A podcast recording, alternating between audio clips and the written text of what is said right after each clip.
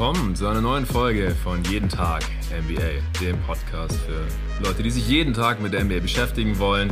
Und heute habe ich hier einen ganz speziellen Gast zum ersten Mal am Start. Ich freue mich riesig. Ist auch jemand, der sich jeden Tag mit der NBA beschäftigt. Ja, der, der Podfather der deutschen NBA-Szene. Es ist mein ja, Chef von Got Next, the Magazine, Kollege von Triple Threat davor, Five, die Show. Ähm, wir arbeiten seit einem guten Jahr jetzt mittlerweile zusammen. Jetzt schaffen wir es endlich und äh, nehmen auch hier mal für jeden Tag NBA zusammen auf. Es ist natürlich André Vogt hier am Start in Berlin. Hey Dre. Ja, Jonathan, ey, das ist ja Podcast-Stimme. Geht direkt eine Oktave runter, wenn du hier das Mikro anmachst. Interessant.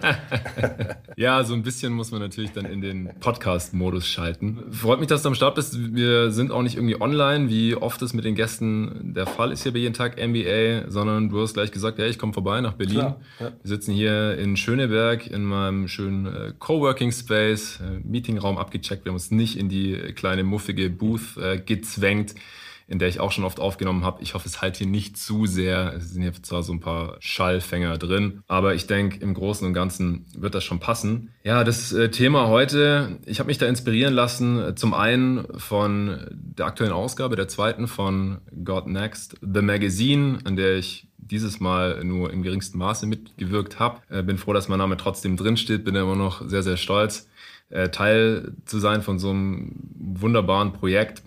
Das äh, Thema davon ist Liebe und zum anderen auch von deinem bald erscheinenden Buch, das am 6. August rauskommt. Das heißt Love This Game. Also heute geht es hier um, um Liebe. Ja? Also wie viel Liebe für diesen Sport kann man eigentlich haben?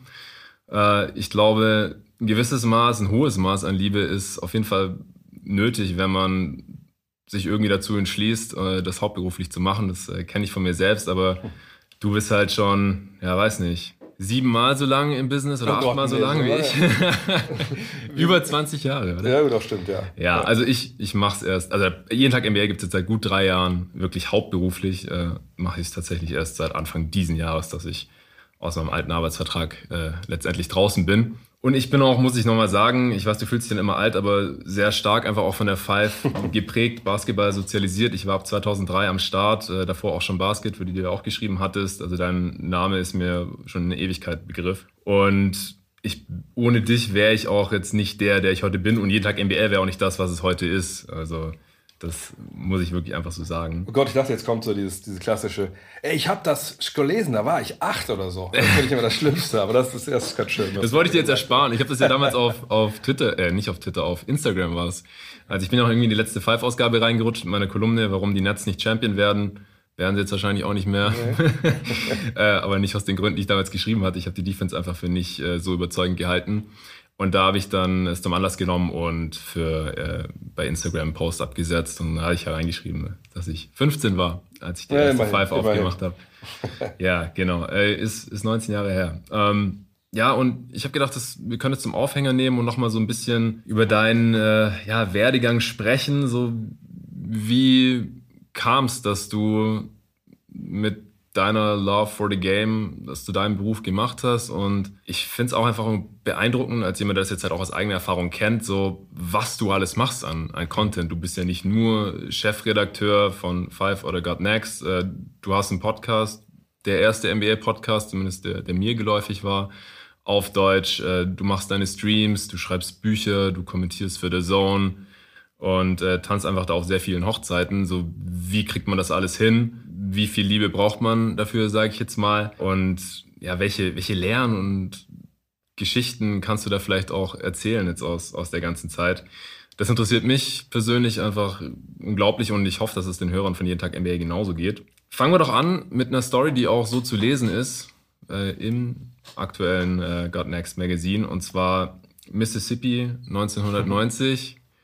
äh, Chris Mullen war dein, deine erste Basketballliebe, richtig? Ja, das war der erste sagen wir, Spieler, den ich so, sag ich mal, für mich selber entdeckt habe. Ich meine, Jordan, klar, auch in den 90ern. Also ich rüber bin 1990, da war ja noch, auch noch nicht viel mit äh, Streetball-Boom. Also es kam ja alles erst äh, nach dem Dream Team. Äh, wenn du Basketball gespielt hast in, äh, in Deutschland, hast du entweder in der Halle Basketball gespielt im Verein oder du hast äh, draußen gespielt auf dem Freiplatz, weil davon gab es ja auch nicht viele. Mhm. Aber so der ganze Begriff Streetball, NBA, das war alles ziemliche Blackboxen, als ich dann in, äh, in den USA war, als Austauschschüler ganz normal damals mit, mit Youth for Understanding. Dann war natürlich schon Basketball, war so für mich so der Grund, dahin zu gehen. Allerdings muss ich auch sagen, ich habe ja dann noch nicht ewig gespielt. Ich meine, es war 1990 im Juli bin ich hin. Ich habe ja ungefähr auch so Juli, August 88 erst angefangen. Da bin ich geboren. Da siehst du, ja, sich der Kreis. Also ich war da natürlich damals, ja, 14,5, als ich angefangen habe. Ähm, und ja, dann dachte er, das ist halt mein Ding. Und dieser, dieses Austauschjahr war halt für mich ein No-Brainer, das zu machen, obwohl das ja echt teuer war. Damals, ich glaube 10.000 Mark musste man irgendwie bezahlen. Und das Geld hatten meine Eltern auch nicht, Spoiler Alert. Ich habe dann so ein arme Leute Stipendium bekommen von YFU, wo ich heute echt extrem dankbar bin, dass mhm. sie da, mir das gegeben haben. Und dann äh, muss ich auch sagen, habe ich natürlich wenig NBA schauen können in den USA erstmal, weil das ja andere Zeiten waren. Also zum Beispiel bei unserem Haushalt, das war auch jetzt nicht, das war ein bisschen halt auch, auch ein arme Leute-Haushalt. Ähm, die hatten kein Kabelfernsehen. Der einzige Haushalt in den USA, der kein Kabelfernsehen hatte. Und ähm, deshalb konnten wir nur NBA auf NBC sehen. Und äh, nur auch zu erklären, der Stellenwert, den damals halt hatte NBA NBC hat erst Weihnachten angefangen, Live-Spiele zu zeigen. Vorher mhm. gab es das halt nicht. Und dann, dann im neuen Jahr, so 91, dann habe ich dann zuerst mal auch Chris Mullen gesehen und dachte, ach krass, und Run DMC. Und das auch jetzt nicht jeden Tag natürlich, sondern sich ein, zwei Spiele und konnte man von Glück sagen, dass ich die überhaupt im National TV gesehen habe. Und dann natürlich versucht, eine Magazine mitzukaufen, eine Sachen. Es gab ja kein Internet, es gab, wir hatten ja nicht viel damals. So, ne? und, äh, aber die Faszination war einfach da und habe natürlich in den nächsten Jahren natürlich immer mehr dann auch versucht, über den Mann rauszufinden, über die Mannschaft etc. Und äh, ja, habe mich da in einen Mann mit Bürstenschnitt verguckt, der nicht langsam war, aber ziemlich gut werfen konnte. Ja. Wie war das dann? Also, es war ja offensichtlich dann erstmal dein, dein Hobby als, als Jugendlicher. Du hast selber gezockt, äh, irgendwann dann ja auch zweite Liga. Irgendwann ist es ja für dich dann zum Beruf geworden. Und ich meine, die, die Story, wie das damals lief, dass es ziemlich von heute auf morgen war. Du warst an der Sporthochschule und mhm. dann ähm, hat London angerufen. Ja. Was hat sich dadurch geändert, dass du es vom Hobby zum Beruf machen konntest, mhm. über Basketball zu sprechen oder zu schreiben? Ich muss mal ein bisschen ausholen. Das war ja nicht, dass ich ähm, äh, quasi Abi gemacht habe und dann gesagt, okay, jetzt werde ich Basketballjournalist und jetzt richten wir alles darauf aus und was ist der beste Weg dahin? Weil das wäre für mich so als, ähm, als Niedersachse und, und äh, Sohn eines, eines Elektrikers und einer, einer Hausfrau wäre das nicht, das, das wäre nicht tragbar gewesen. Also so eine Spinnerei und wie zu haben, mhm. ach komm, ich mache jetzt ich werde Sportjournalist zum einen schon mal und dann zu sagen, ich mache das aber auch nur bei diesem Sport, den ich irgendwie beziehungsweise ganz cool finde und wo ich halt jetzt, seit ich 14,5 war, fast jeden Tag meines Lebens mit verbracht habe, sondern ähm, die Idee war halt, okay, ich mache Abi, ich gebe mir selbst die Chance, überhaupt an die Uni gehen zu können, was noch keiner vorher in meiner Family gemacht hatte. Ähm, und dann will ich aber irgendwie erstmal was, was Solides machen. Also mhm. da mussten meine Eltern mich auch gar nicht großartig treiben, da haben sie mich schon vorher ganz gut indoktriniert. Was positiv dazu kam, war, ich habe wir haben ein Abi gemacht, 93 und wurde halt unwissentlich schon zwei Jahre so beobachtet von, vom MTV Wolfenbüttel oder ich weiß gar nicht, Wolfenbüttel Baskets hießen sie dann, glaube ich, schon. Also dem Zweitligaverein dann aus Wolfenbüttel, wo der Mann, der mich damals quasi zum Basketball gebracht hat, war der Erdkundelehrer, der mhm. zu dem mhm. Zeitpunkt, also 88, war der nicht nur am Albert-Schweitzer-Gymnasium in Wolfsburg Erdkundelehrer und dann auch mein Lehrer, sondern auch Abteilungsleiter vom VfL Wolfsburg Basketball. Und der hat mich so angesprochen, ey, willst du nicht Basketball spielen? Du bist über 1,90, siebte Klasse das ist so eine gute Idee. Und wenn du keine 5 haben möchtest äh, in Erdkunde nächstes Jahr, dann komm doch wenigstens mal zur AG. Und ich so, ja, das klingt wie, wie ein guter Plan, weil ich halt zu dem Zeitpunkt im Zweier gar keinen Sport gemacht. Davor hatte ich viel Fußball gespielt und hatte da irgendwann aufgehört, weil ich hatte in einer relativ ambitionierten Mannschaft gespielt, mir aber zweimal den Arm gebrochen, wo ich auch diese krasse Narbe hiervon getragen habe.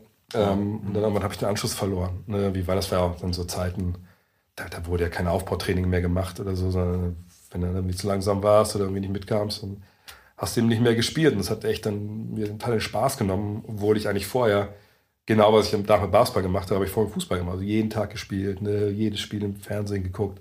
Das war natürlich damals auch ein bisschen leichter als mit Basketball in Deutschland. Ähm, und dann war halt zwei Jahre gar nichts. Ne? Ich habe absolut komplett nur andere Sachen gemacht. Computer gespielt, C64 damals. Hm. Wird keinem was sagen, der jetzt zuhört. Unterschätzt nicht meine. ja, mal gucken. Gespräch spannend. Ähm, Sind ein paar äh, dabei, dabei ja. auf jeden Fall. Und äh, naja, und dann hat mich damals der Klaus Hantelmann, heißt der halt, ähm, sagt, so, dahin geholt zum, zum VfL. Und der ging dann aber, weil er aus Wolfenbüttel kam, nach ein paar Jahren wieder zurück und hat dann da bei diesem, bei dem Verein, der Wolfenbüttel, auch da so ein bisschen eine Spartenleitung gemacht. Und dadurch, dass die mich natürlich auch kannten über die Jugend so ein bisschen, äh, ich habe mal gesagt relativ spät angefangen, haben die mir so geguckt, okay, der war jetzt in den USA, der kommt wieder, ach, der ist gar nicht so schlecht, wir gucken uns den mal an. Und dann kam das Angebot, als ich dann Abi gemacht hatte, ach komm doch, Äh, nach Wolfenbüttel spielst in der zweiten, damals in der Oberliga, glaube ich, und kannst bei der ersten und der zweiten Liga mittrainieren. Und das war natürlich, hat wie die Faust aufs Auge gepasst. Ich konnte da bleiben, konnte halt wirklich nochmal zweite Liga probieren und konnte gleichzeitig meine Ausbildung bei Volkswagen dann machen als Industriekaufmann. Und mhm. wusste ich, das dauert zwei Jahre. Also hatte ich auch zwei Jahre, oder zweieinhalb im Endeffekt, habe ich dann auch in der zweiten Liga gespielt. Ähm, sogar drei Jahre war so die Ausbildung. Äh, dann, also Ausbildung plus dann am Band arbeiten. Und das war natürlich eine tolle Zeit, weil ich konnte mir solides aufbauen, eine Ausbildung. Und damals war das so, dass wenn du deine Ausbildung bei Volkswagen abgeschlossen hast, das war klar, du wirst übernommen, aber du musst erstmal ans Band. Also irgendwo in die Produktion, bei mir dann halt äh, Abteilung unter Bodenschutz, Lackiererei, mhm. Halle 9a, wer sich da auskennt. Ähm, und ähm, so war ich halt drei Jahre quasi in Wolfsburg und halt drei Jahre nochmal quasi meinen Basketballtraum so verfolgen. Und das war natürlich echt gut zueinander gepasst im Endeffekt. Ähm, mhm. Und das dann aber zum, zum Job wurde, der Plan war halt zu sagen, okay, ich mache halt eine, meine Ausbildung, ich gehe ans Band, ein halbes Jahr, je nachdem wie lange oder wann es, halt dann weitergeht und dann ich studiere in die Sporthochschule. Weil da konnte ich dann halt Sport studieren mit einem Schwerpunkt äh, Publizistik. Und die Idee war halt, ich mache das, wenn das funktioniert, cool, dann kann ich ja Sportjournalist werden. Äh, ich konnte mich fünf Jahre freistellen lassen bei Volkswagen, hätte dann einfach mhm. wieder genau ins gleiche Lohnniveau wieder einsteigen können. Heute wissen wir, habe ich dann nicht mehr gemacht. Und dann habe ich mhm. dann gesagt, so, ich komme nicht mehr zurück, äh, weil ich dachte, das funktioniert schon. Ähm, aber so lief das halt. Also es war jetzt nicht wirklich so krasser, eine krasse Entscheidung, okay, ich mache das jetzt, sondern selbst als ich in der Sportschule war, war das wirklich so ein fließender Übergang. Und als dann, ähm, ja, äh, war das denn, ja, 2000 dieses Angebot dann halt kam, ne, also, komm doch mal her nach London äh, für XXL Basketball, willst du nicht Übersetzer werden für die deutsche Ausgabe? Kriegst 900 Pfund im Monat dafür. Ähm, da dachte ich mir, okay, klar, mache ich. Das war Ende Grundstudium, war gerade, wie gesagt, ins Hauptstudium gekommen, dachte mir, so, ah, schaden kannst du ja nicht. Wenn das ein halbes Jahr läuft und die schmeißen mich wieder raus, äh, nach drei Monaten, ja. kann ich alles verschweigen im Lebenslauf. Wenn es funktioniert, ist geil. London, mein Gott, es war auch keine schlechte Stadt zum Leben, denke mhm. ich mal.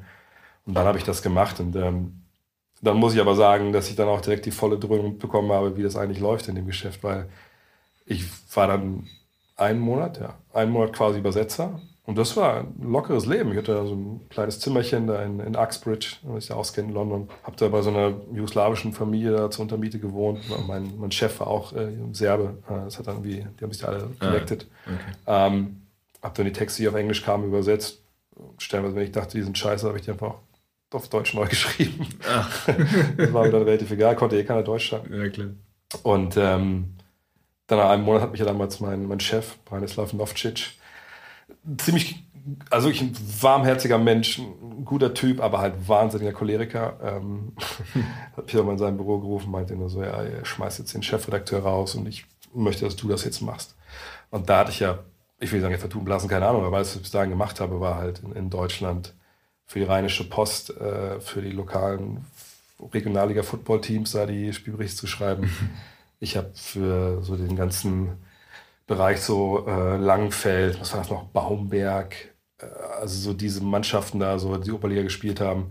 Da habe ich dann so am Wochenende immer die Trainer abtelefoniert, ne, wir liefen in die Spiele etc. Ähm, also ich habe quasi als freier Journalist so ein bisschen gearbeitet, ein bisschen was für die äh, Basketball damals gemacht, die es noch gab. Mhm. Ähm, die Basketball-Zeitung haben wir sie immer noch genannt. Da habe ich so ein bisschen NCAA mal zusammengeschrieben. Dann saß ich ja da in London und der Mann hat mir gesagt, so, machst jetzt mal ein ganzes Magazin mit, wie war ich da? Ja, 27. Da dachte ich mir, ja, natürlich. Mache ich, kein Problem. Natürlich, kein Problem. Mache ich, mach die Hast du gleich Ja gesagt? Natürlich. Ich war ja da. Äh, mach ich, ja klar, mache ich. Beste, bestes, das den besten Mann für den Job. Und dann wusste ich auch gar nicht, was ich auch machen sollte. Und das war dann die ähm, Saisonvorschau 2000, 2001. Ja gut, ich meine, ich wusste, was ich gerne gelesen hatte über die Jahre. Also angefangen damals natürlich von ähm, USA. habe ich natürlich alle Zeitschriften mal gekauft, die ich mir die Finger gekriegt habe an irgendwelchen Tankstellen. Ähm, danach natürlich auch die Ami-Zeitschriften, die es dann am Bahnhof gab für mhm. 15 Mark, weiß ich noch, ganz Taschengeld da reingesteckt.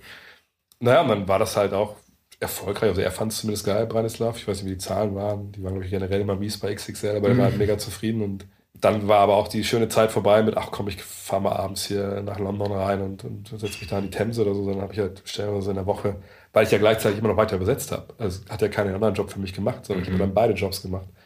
Und da hatte ich wirklich, ich habe auf der Arbeit geschlafen halt. Ne? Also es war dann, es war so eine Dreiviertelstunde nach Hause mit der, mit der Bahn und eine Stunde knapp. aber in London fahren die auch mal, spät fährt dann auch keine Underground mehr. Und dann hatte ich stellenweise wirklich so ein, so ein echt abgewetztes Sofa da im, im, Eingangsbereich von dem relativ schäbigen Büro und dann einfach gesagt, okay, das macht jetzt hier keinen Sinn. Mhm. Ich, hatte, ich habe hier meine Zahnbürste dabei, ähm, ich habe hier einen Kaffeeautomaten, wo es umsonst Kaffee gibt. Ich bleibe einfach hier. So. Und dann habe ich stellenweise auch dann drei, vier Nächte am Stück halt da gepennt und habe dann meine 18 Stunden gearbeitet. So. Also es war mhm. dann auch zu viel natürlich eigentlich, aber es das damals als absoluten Einstieg gesehen und sich zu beweisen und die Chance zu haben, Sachen zu machen. Und das lief dann, sag ich mal, ein Jahr gut.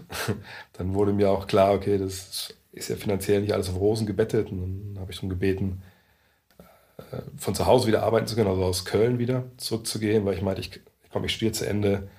Dann habe ich einen Kumpel über so einen Übersetzungsjob verschafft, dann, weil ich meinte, ich mache nur Chefredakteur. Mhm. Hat er auch dann Ja gesagt, auch sicherlich weil ich gesagt habe, da verzichte ich auch auf Geld, dafür, dass ich wieder in Köln bin.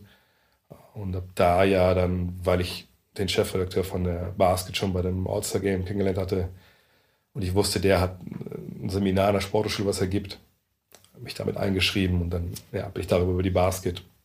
Und dann seitdem war es halt so ein fließender Übergang in alles, was ich gemacht habe. Aber dieser, der erste Schritt nach London und dann direkt in diese Jobs rein, erst so leicht und dann halt richtig voll Power, das war schon, war schon ein krasser Schritt, auch ein Schritt, wo ich im Nachhinein denke, ich habe, glaube ich, gar nicht großartig nachgedacht, irgendwie so, oh, was ist jetzt eigentlich gerade passiert oder wie fühlt sich das an, sondern es war irgendwie so, ey, das ist jetzt meine Chance und das, mhm. das mache ich jetzt. Und ich auch geprägt durch meine Eltern nach dem Motto, ja, ne, Niedersachse, was Mut, das Mut, so, ne, das ist jetzt dein Job, den musst du jetzt durchziehen. Und, und mir war ja auch klar, dass, dass diese, diese Chance, einen von diesen, ja, wie viele Jobs gibt es, also die äquivalent waren dazu, also ja. eine Basketballmagazin, oder generell sag mal, ein großes, das heißt groß, aber ein Sportmagazin zu führen, ne, vorzugeben inhaltlich.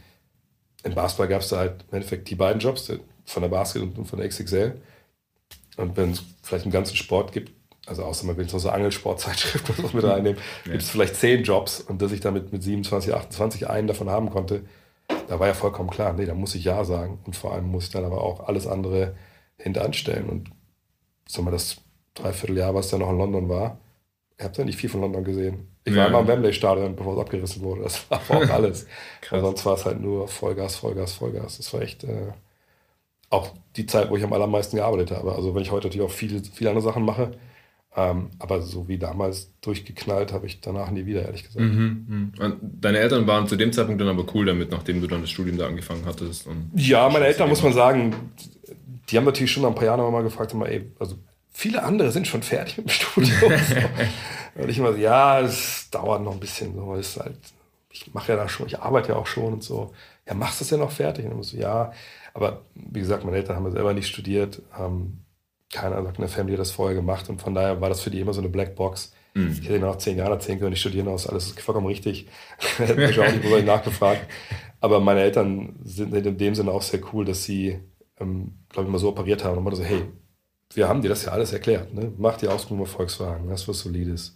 Und was du dann irgendwann damit machst, das ist ja dann auch deine Sache. Mhm. So, ne? Wir sind immer für dich da, wenn du Hilfe brauchst, ne? waren sie oft genug danach, ähm, ne? dann melde dich. Aber wir können ja jetzt auch nicht deine Entscheidung für dich treffen im Job. So, das ist ja dann irgendwo auch irgendwann deins. So, ne? Mhm. Und das muss ich sagen, weiß ich auch. Also ich weiß, ich, ich weiß eher alles zu schätzen, aber das weiß ich echt sehr zu schätzen, dass sie gesagt haben, komm, wir begleiten dich ein Stück des Weges bis dahin, wo du dann deine eigene Entscheidung treffen musst.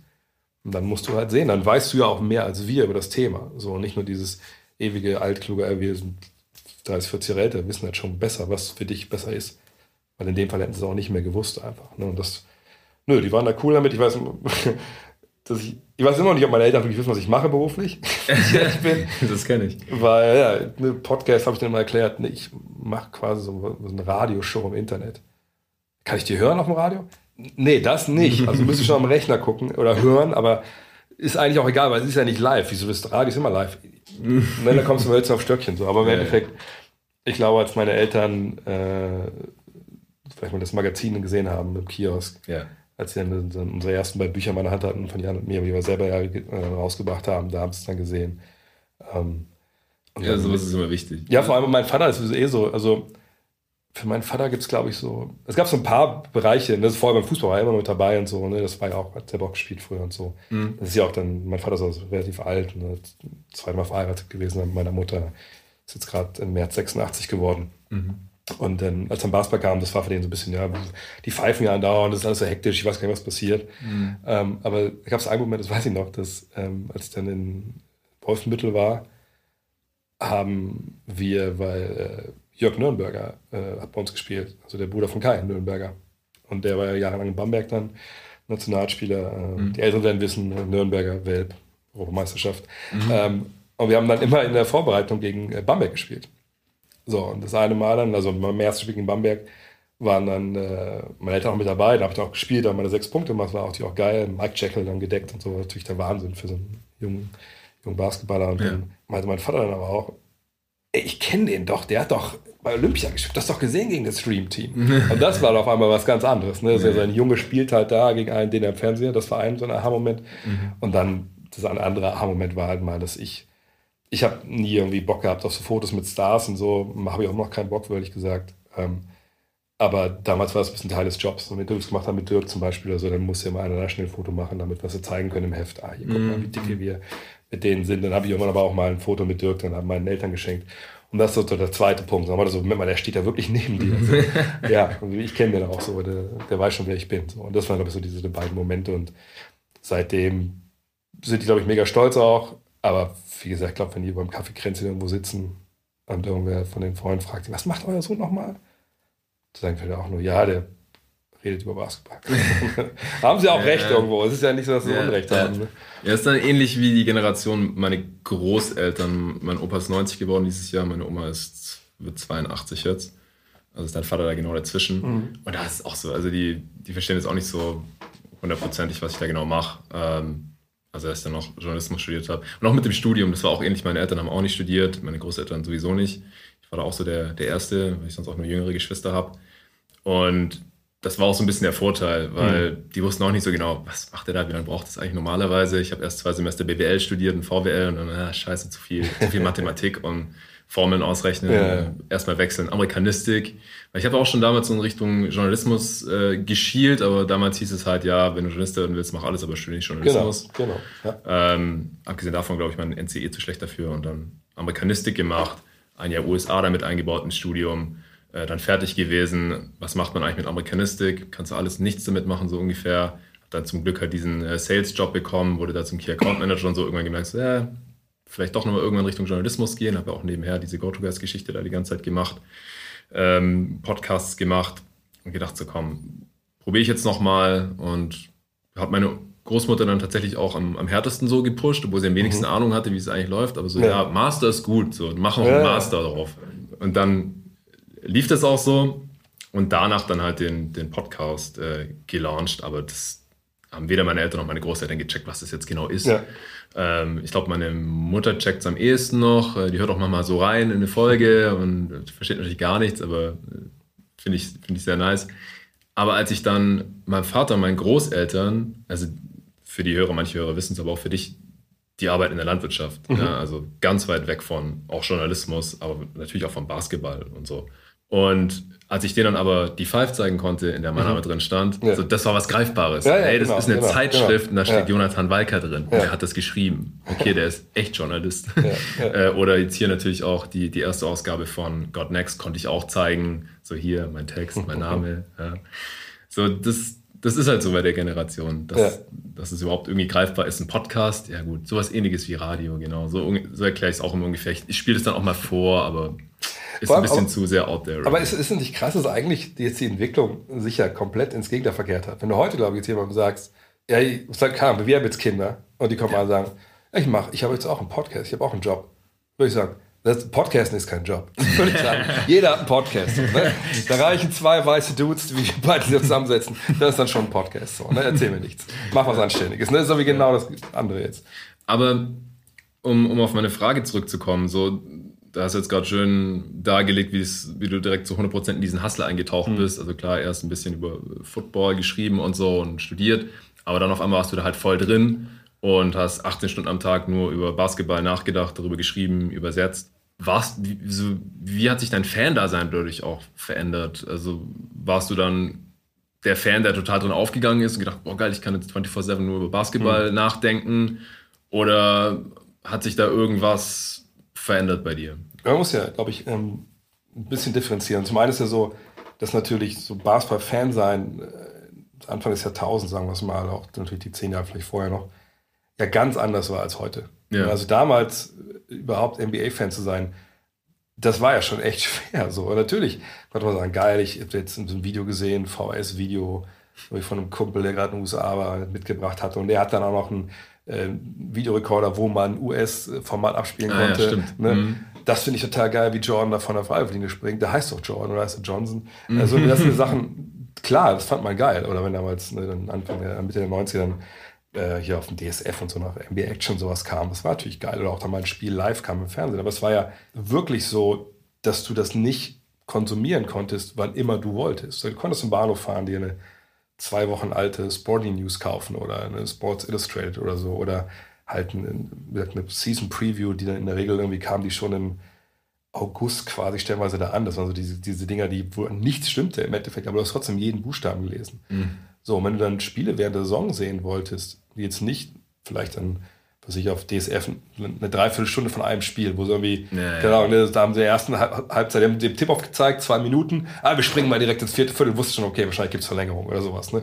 Ja, ähm, ne, wenn du sowas nicht, nicht sehen wolltest, dann musstest du dir in der Schweiz bei Pontel, hieß dieser Dienst, ich glaube, ja. sogar noch gibt, musstest du dir DVDs oder VHS-Kassetten bestellen für, für teures Geld von diesen Spielen, die dann auch relativ zeitnah kamen, aber auch dann so eine Woche später. So, ne? Also das war ja was ganz anderes. Und, und für mich, ich bin ja auch nicht wirklich übers Fansein zum Basketball gekommen. Ich bin ja übers, ähm, eigentlich über den Basketball, ich habe gesagt, 88 auf dem Freiplatz in Wolfsburg angefangen, in den Verein und habe dann diese, diese ganze Kultur und, und was, wer die Spieler sind, wie das überhaupt funktioniert. Mhm. Ach, es gibt die NBA, okay, das meine NBA war mein erster Kontakt mit Basketball generell, aber da konnte ich damit nicht viel anfangen. Klar. Ähm, das schreibe ich auch im Buch zum Beispiel. Mein alles, das Vorwort ist quasi, wie ich zum Basketball, ich erstmal Basketball sehe in meinem Leben. Und ähm, ich bin da erst Basketball geworden, bevor ich Fan geworden bin. Und das ist, glaube ich, nochmal eine Unterscheidung, die man machen muss. Denn für mich war es, und wäre es auch heute noch, wenn es gehen würde, das Allercoolste und das Beste. Und ich würde alles andere, vielleicht Familie vielleicht nicht, aber vieles andere dafür aufgeben, wenn ich heute wieder Basketball spielen könnte, wie mit 25, mit 30. Einfach zu sagen, okay, wo ist der Ball, wo sind die anderen, wo sind die Jungs, die meine Trikots tragen? So, jetzt geht's los. Fünf gegen fünf. Ähm, ja. Ne, egal, ob es jetzt ein, ob es jetzt ein, ein Spiel ist, äh, sich in der zweiten Liga oder äh, Sommerruns, die wir dann in Köln zum Beispiel stellenweise hatten, wo dann Leute wie Stefan Beek vorbeikamen oder so, ne, der dann noch in Griechenland gespielt hat. Das waren einfach geile Zeiten. Ne? Das war einfach, das war so, ey, ich will das Maximale rausholen, was ich in dem Körper hier drin habe. Und äh, ich, ich, will einfach dieses, dieses Flow spüren. Ich, ich, will schnelle Entscheidungen treffen. Ich will sehen, ob ich Stefan Beek hier auf Flügel jetzt decken kann. das sind so die Sachen, das war das, was mich immer fasziniert hat. Und wenn es nie NBA gegeben hätte, das wäre okay gewesen. Wenn es das, das, andere gegeben hätte, das ist das, das Geilste, was, was mhm. in meinem Leben so, sage außerhalb vielleicht von Sachen, die meine Frau involvieren, passiert ist. Ähm, wie war das mit, war das Clay Thompsons Wurf? Clay Thompsons Wurf, natürlich, das, da muss man sagen, das dann, da schneidet sich dann genau Sachen meiner Frau mit dem Basketball. Und, und dann dieses Fan-Sein, das kam danach dazu, als immer mehr erfahren hat über die Liga. Und dann natürlich, ne, also als ich habe gesagt, 2000 angefangen, danach kommt erst um der League Pass und so, danach kommt wird es dann leichter zu sagen, ach komm, ich gucke mir diese ruckeligen Streams hier an und wenn da mal ein wichtig, witziges, wichtiges Spiel ist am Wochenende, dann bricht alles zusammen, aber ich gucke es mir trotzdem an. Ja. Äh, bis heute. Ähm, das ist ja eine ganz andere Zeit. Also heutzutage, wenn du Fan bist, habe ich mir das Gefühl, musst du auch viel mehr investieren, als damals der Fall war. Mhm. Damals hast du halt Artikel gelesen, die du irgendwie bekommen hast. Du hast dann mal ein oder andere Spiel hier angeguckt äh, sagt dann 95 die Finals, dann glaube ich, kam live auf Sat 1, wenn ich mich richtig erinnere, bist du morgens aufgestanden. Das war noch was anderes als jetzt. Ne? Ich musste nicht wissen, was Player Efficiency Rating oder Offensive Rating oder User Trade ist. So, ne? ja, Muss ich heute eigentlich auch nicht, wenn ich Fan bin, aber viele ne, die ja. gehen ja darin auf, das ist ja vollkommen richtig. Ähm, von daher, wie gesagt, Fan sein hat sich bei mir, glaube ich, gar nicht so sehr verändert. Denn als ich dann auch durch den Job dann vor Ort sein konnte, das konnte ich ja vorher nicht. Ich, meine, ich war 98 drüben mit, mit meinem Bruder und meinem, meinem, späteren Trauzeugen, haben wir gesagt, komm, wir wollen einmal noch Jordan sehen. Und damals war Internet, hat er gerade sich so durchgesetzt, sage ich mal. komm, wir kaufen uns, wir können da Karten bestellen, das machen wir jetzt. Atlanta, damals dieses Spiel mit 62.000 Zuschauern, haben wir halt auch in der, im Georgia Dome. Krass. Äh, mein Bruder und ich dann hinterm Korb, auch echt ganz geil im unteren Ring. Ähm, gut, Martin hat bisschen später sich entschieden mitzukommen, das saß dann oben äh, mit seiner, da haben wir es mit seiner Spiegelreflexkamera, konnte man da reinnehmen, oder jetzt konnte ranzoomen zumindest. Mhm. Aber wir saßen dann hinter dem Korb, wo dann Jordan, glaube ich, auch mit Augen zu auf Freiwürfe geworfen hat und so, und konntest auch alles sehen, das war echt geil. Und ähm, naja, und dann, als ich dann rüberfliegen konnte, also ne, 2000 bin ich jetzt zum ersten Mal äh, in Dallas, mein erster NBA-Trip, dann also als Journalist. Das war natürlich vollkommen überwältigend und so. Und es hat auch so ein bisschen, ich sag mal, als er auf der Pressetribüne man saß und das Spiel gesehen hat, warst du ja auch wieder Fan irgendwie, wo du deine Notizen gemacht hast und das alles, du konntest gar nicht glauben, dass du jetzt wieder da bist. Dann ist mir noch, auf jeden Fall noch voll im Gedächtnis 2001 dann auch ähm, All-Star Games, erst wo ich dann da war, das erste All-Star Weekend. Das war verrückt, weil da war ja auch dann, glaube ich, gerade Top 50 was das Jahr danach? Ich glaube, es war das Jahr in DC, dass da die ganzen Superstars darum liefen, aus der, also aus allen NBA-Zeiten. Also Dr. J dann einfach über den Weg gelaufen, da in die Katakomben und so. Mhm. Und das war dann schon was, wo du einfach so Starstruck warst und dachtest, Alter, wie krass ist das gerade, was ich hier mache. Aber es ist jetzt alles ein bisschen verschwommen. So, einerseits stand ich da als Journalist und, und das war meine Arbeit. Und gleichzeitig, wenn du dann mit Chiara Zanini, eine Kollegin aus Italien, stehst und Dr. J kommt vorbei und sie sagt, Doktor, Doktor, I got to touch your hand because you're a genius. das möchte ich eigentlich jetzt auch. aber, aber ich, so cool bin ich da nicht wie Chiara. Ähm, da war dann irgendwie, irgendwie beides irgendwie eins so. Und ja. danach muss ich sagen, oder heute, ich kann natürlich schwer mir Spiele angucken, ohne dass ich mir Gedanken mache. Ne, ist einfach so, es ja. fällt schwer, gerade weil man ja heutzutage mit Twitter und so, man auch den Drang verspürt, ach, da ist mir was aufgefallen, ich glaube, ich hau es jetzt mal schnell raus. Mhm. Mittlerweile kontrolliere ich das aber ganz gut, dass ich das dann nicht mache, sondern aber sage, come on, ey, einfach guck dir mal ein scheiß Spiel an, gut ist. Oder wenn ich jetzt in New York war, weil auch das, äh, die Arbeit jetzt so eingeschränkt war, die man machen konnte überhaupt in den Arenen, weil man nicht die Kabinen konnte und so, da habe ich dann auch gesagt, ja gut, also augenscheinlich will die NBA ja auch, dass ich hier jetzt Fan bin. Und dann setze ich mich jetzt hin, gucke mir das Spiel an, und mir ein bisschen Popcorn. So. Also, dann ist es natürlich auch wieder geil. Aber ich, ich, für mich hat sich das gar nicht so, dieses Fan-Dasein gar nicht so großartig verändert. Auch weil ich, glaube ich, nicht der Typ bin, auch wenn ich jetzt Chris Mullen immer geil fand, aber ich bin nie innerlich gestorben, wenn die Golden State Warriors damals verloren haben. Also als ich dann irgendwann drei Tage später gelesen habe, oh, die sind ausgeschieden. gegen, äh, gewesen, die damals ausgeschieden, gegen, gegen San Antonio oder so. Also, ah, okay, ich meine, ich weiß, als damals Billy Owens kam für Chris Webber, da war ich dann schon ein bisschen enttäuscht und wütend auch, aber das wie gesagt, also mein Verein ist ja VfL Wolfsburg im Fußball, irgendwie, also auch mein mhm. Malta Basketballverein ist. Mittlerweile ist es auch nicht mehr so, dass ich da einen Tag lang nicht ansprechbar bin, wenn die ein Fußballspiel verloren haben, aber äh, so habe ich zum Beispiel nie irgendwie für, für ein NBA-Team oder auch für Chris Mullen nicht empfunden, sondern es war immer mehr so Interesse und irgendwie auch so ein bisschen nach dem Motto, ey, ich bin ja auch Basketballer. Ne? Ich bin ja auch, ich war erst Basketballer, bevor ich Fan war. Und irgendwie so nach dem Motto, ich bin da näher dran, was totaler Blödsinn ist, aber ich bin halt nie nicht über Fansein zum Basketball gekommen, sondern über Basketball zum Fansein, wenn das ja. Sinn macht. Ja, ähm, kenne ich auf jeden Fall, wenn man ein Spiel schaut und sich halt nicht so ganz von seinem Job lösen kann, sage ich jetzt mal. Also wirklich nur da sitzen, zurücklehnen und. Obwohl, genießen. hast du das auch? Weil ich, ich kenne beide Phänomene. Ich kenne das eine, genau, was ich gerade beschrieben habe, was du auch gerade sagst. Und dann kenne ich auch, dass ich da sitze und denke so, Alter, ich habe keine Ahnung, was letzte fünf Minuten passiert ist. Ich habe einfach, ja, einfach an mir vorbeirauschen lassen. Ja, ja. Und mir jetzt einer fragt, und dann, was, dann lese ich irgendwie einen Tweet und denke so, hä, was, das war jetzt gerade? so scheiße, bin ich dement? Warum habe ich das nicht gesehen? Aber das kennst du auch. Ja, ja, das passiert einfach mal, dass man irgendwie so abschweift, vor allem wenn es irgendwie mitten in der Nacht ist live, man ist total übermüdet und ja. so. Ähm, klar, das passiert. Aber das passiert sowohl, wenn ich jetzt ein Spiel irgendwie casual versuche zu schauen mit, mit Kumpels oder so. Mhm. Da kann ich sowieso jetzt nicht mich so fokussieren, wie wenn ich jetzt alleine nachts da sitze und hier meine Notizen habe und äh, zurückspule, wenn ein Play war, hey, mhm. wer hat jetzt einen Screen gestellt, wer hat gepennt. Das ist einfach ein anderer Modus. Aber so, also seit ich halt den Podcast habe und halt auch dieser gewisse Druck oder diese Erwartungshaltung da ist, dass man irgendwie zu allem was sagen können muss, ähm, versuche ich halt, also unterbewusst auch immer mir meine Gedanken zu allem zu machen. So, was mhm. bedeutet das jetzt? Ich versuche die Sachen einzuordnen, Spieler zu evaluieren, so dass das kann man nicht so ganz abstellen auf jeden Fall. Und das war bei mir halt anders, weil davor war ich halt lange, auch schon während man dann halt League Pass haben konnte und so. Mhm. Also ich, ich kenne das auch noch so wie du, als ich angefangen habe, mich für die NBA zu interessieren, habe mir erstmal nur darüber gelesen, in der Basket, dann in der Five, dann DSF halt diese 45 oder 60 Minuten was, glaube ich, davon war halt 20 Minuten Werbung oder 15 und dann halt noch irgendwie ein Spiel in 45 Minuten, dann wurde da ständig geskippt und so, das kenne ich noch. Die 90er Jahre, als da live ähm, man NBA schauen konnte, das hatte ich ja ein bisschen verpasst, da war ich immer noch zu jung. Aber das war jetzt eigentlich nicht so die, die geile Zeit, um NBA-Fan zu werden. und dann irgendwann die, die China-Streams äh, und dann halt irgendwann League Pass, so ab 2008 oder sowas, der am Anfang halt auch nicht so funktioniert hat, wie er heute funktioniert. Mhm. Und er funktioniert ja immer noch nicht perfekt, wenn wir ehrlich sind. Aber damals, am Anfang war das noch ganz schön. Da gab es ja noch nicht On Demand. Da gab es ja immer diese Schedules. Da konnte man genau. alle zwei Stunden ging das Spiel wieder von vorne los, quasi dann am nächsten Tag. Aber das ist jetzt auch schon bald 15 Jahre her, mindestens 10 oder so, dass man dann wirklich intensiv Fan sein konnte.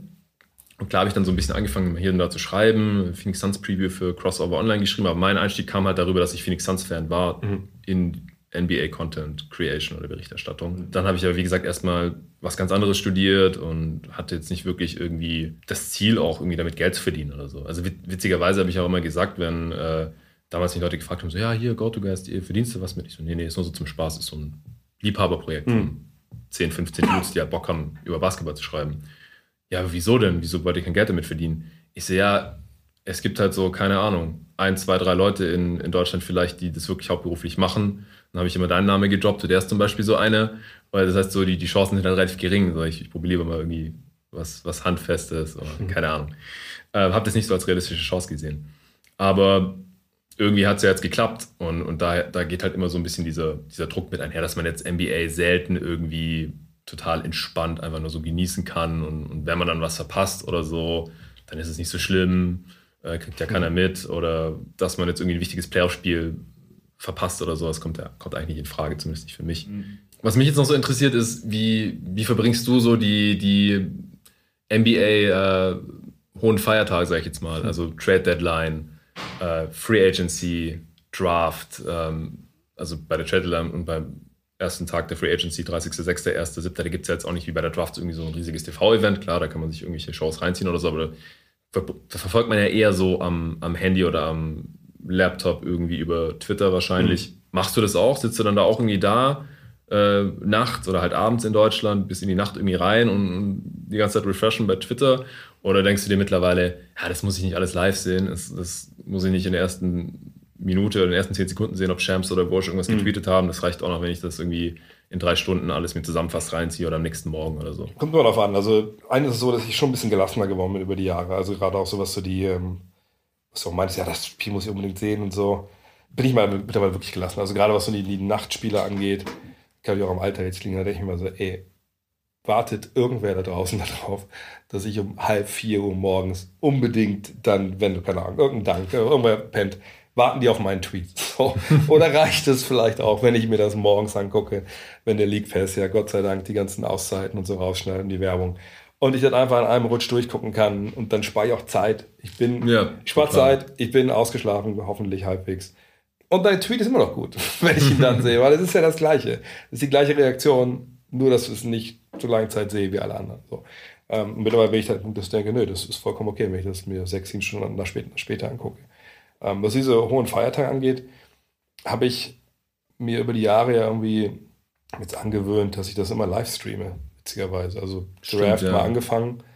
Ähm, dann auch nicht komplett, sondern halt so eine erste Runde oder was ich dann, wenn ein Deutscher dabei war, bis der gedraftet wird oder so. Mhm. Ähm, Free Agency habe ich jetzt ja wieder, da war der Motor nach zweimal Covid jetzt wieder halbwegs auf, am Laufen. Da habe ich ja dann, glaube ich, drei Stunden, dann quasi eineinhalb Stunden vorher angefangen.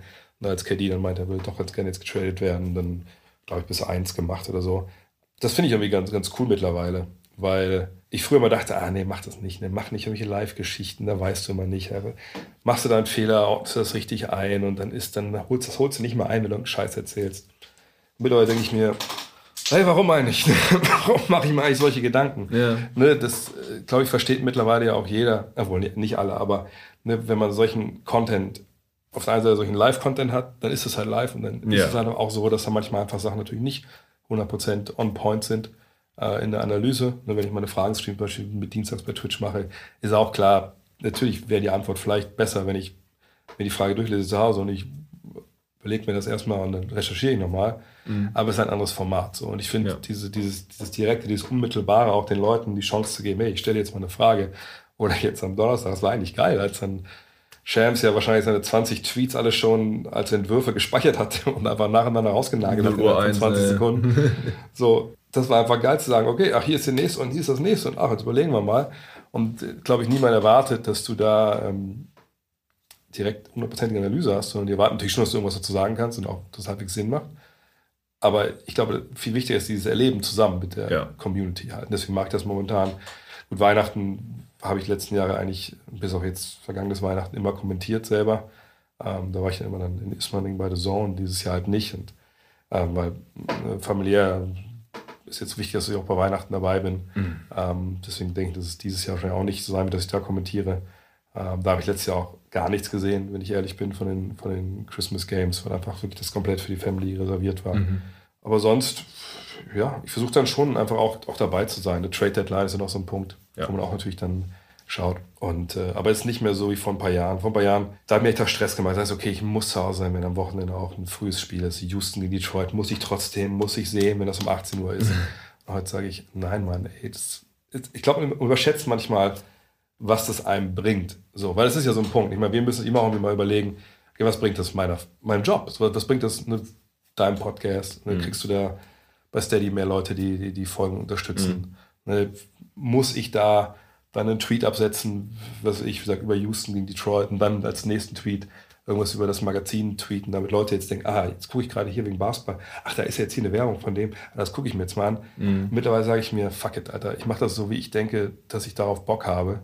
Und das wird schon irgendwie funktionieren. Und wenn es nicht funktioniert, dann werde ich mir irgendwie was anderes überlegen. Oder ich frage die Leute, was sie lieber haben. Ja.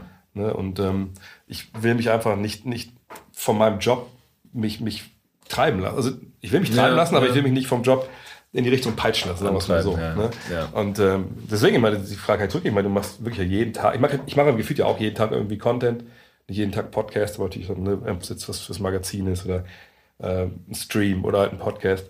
Aber du machst es ja wirklich dann immer jeden Tag für das eine Format. Also fühlst, du, fühlst du dich getrieben von, von dieser Periodik, die du dir da selber auferlegt hast? Ja, klar. Also man, man lernt natürlich über die Jahre jetzt auch dazu. Das waren jetzt meine vierten Playoffs, die dritte Ja. Regular Season. Und man muss auch dazu sagen, die letzten Jahre waren ein bisschen abgefuckt von, von Covid auch so. Ja. Ich hatte noch keine normale Regular Season. Das ist jetzt die erste eigentlich, wo, also wo, wo man eine normal lange Offseason hatte und eine Mhm. normale Regular Season. Das ist die erste. Weil 2019 habe ich angefangen, Klar. aber nur Playoffs. Dann hat die Regular Season angefangen. Da kam Covid. Die danach war verschoben. Und die danach gab es eine kürzere Offseason davor. Also ich kenne es noch gar nicht so völlig normal. Also es wird ja tendenziell dadurch auch ein bisschen entspannter, rede ich mir zumindest ein. Aber also während der Regular Season gebe ich mir den Stress halt auch nicht. Da gucke ich eigentlich nichts live. Sind manche Hörer dann auch verwundert, die selber viel live gucken oder zumindest am Wochenende oder so.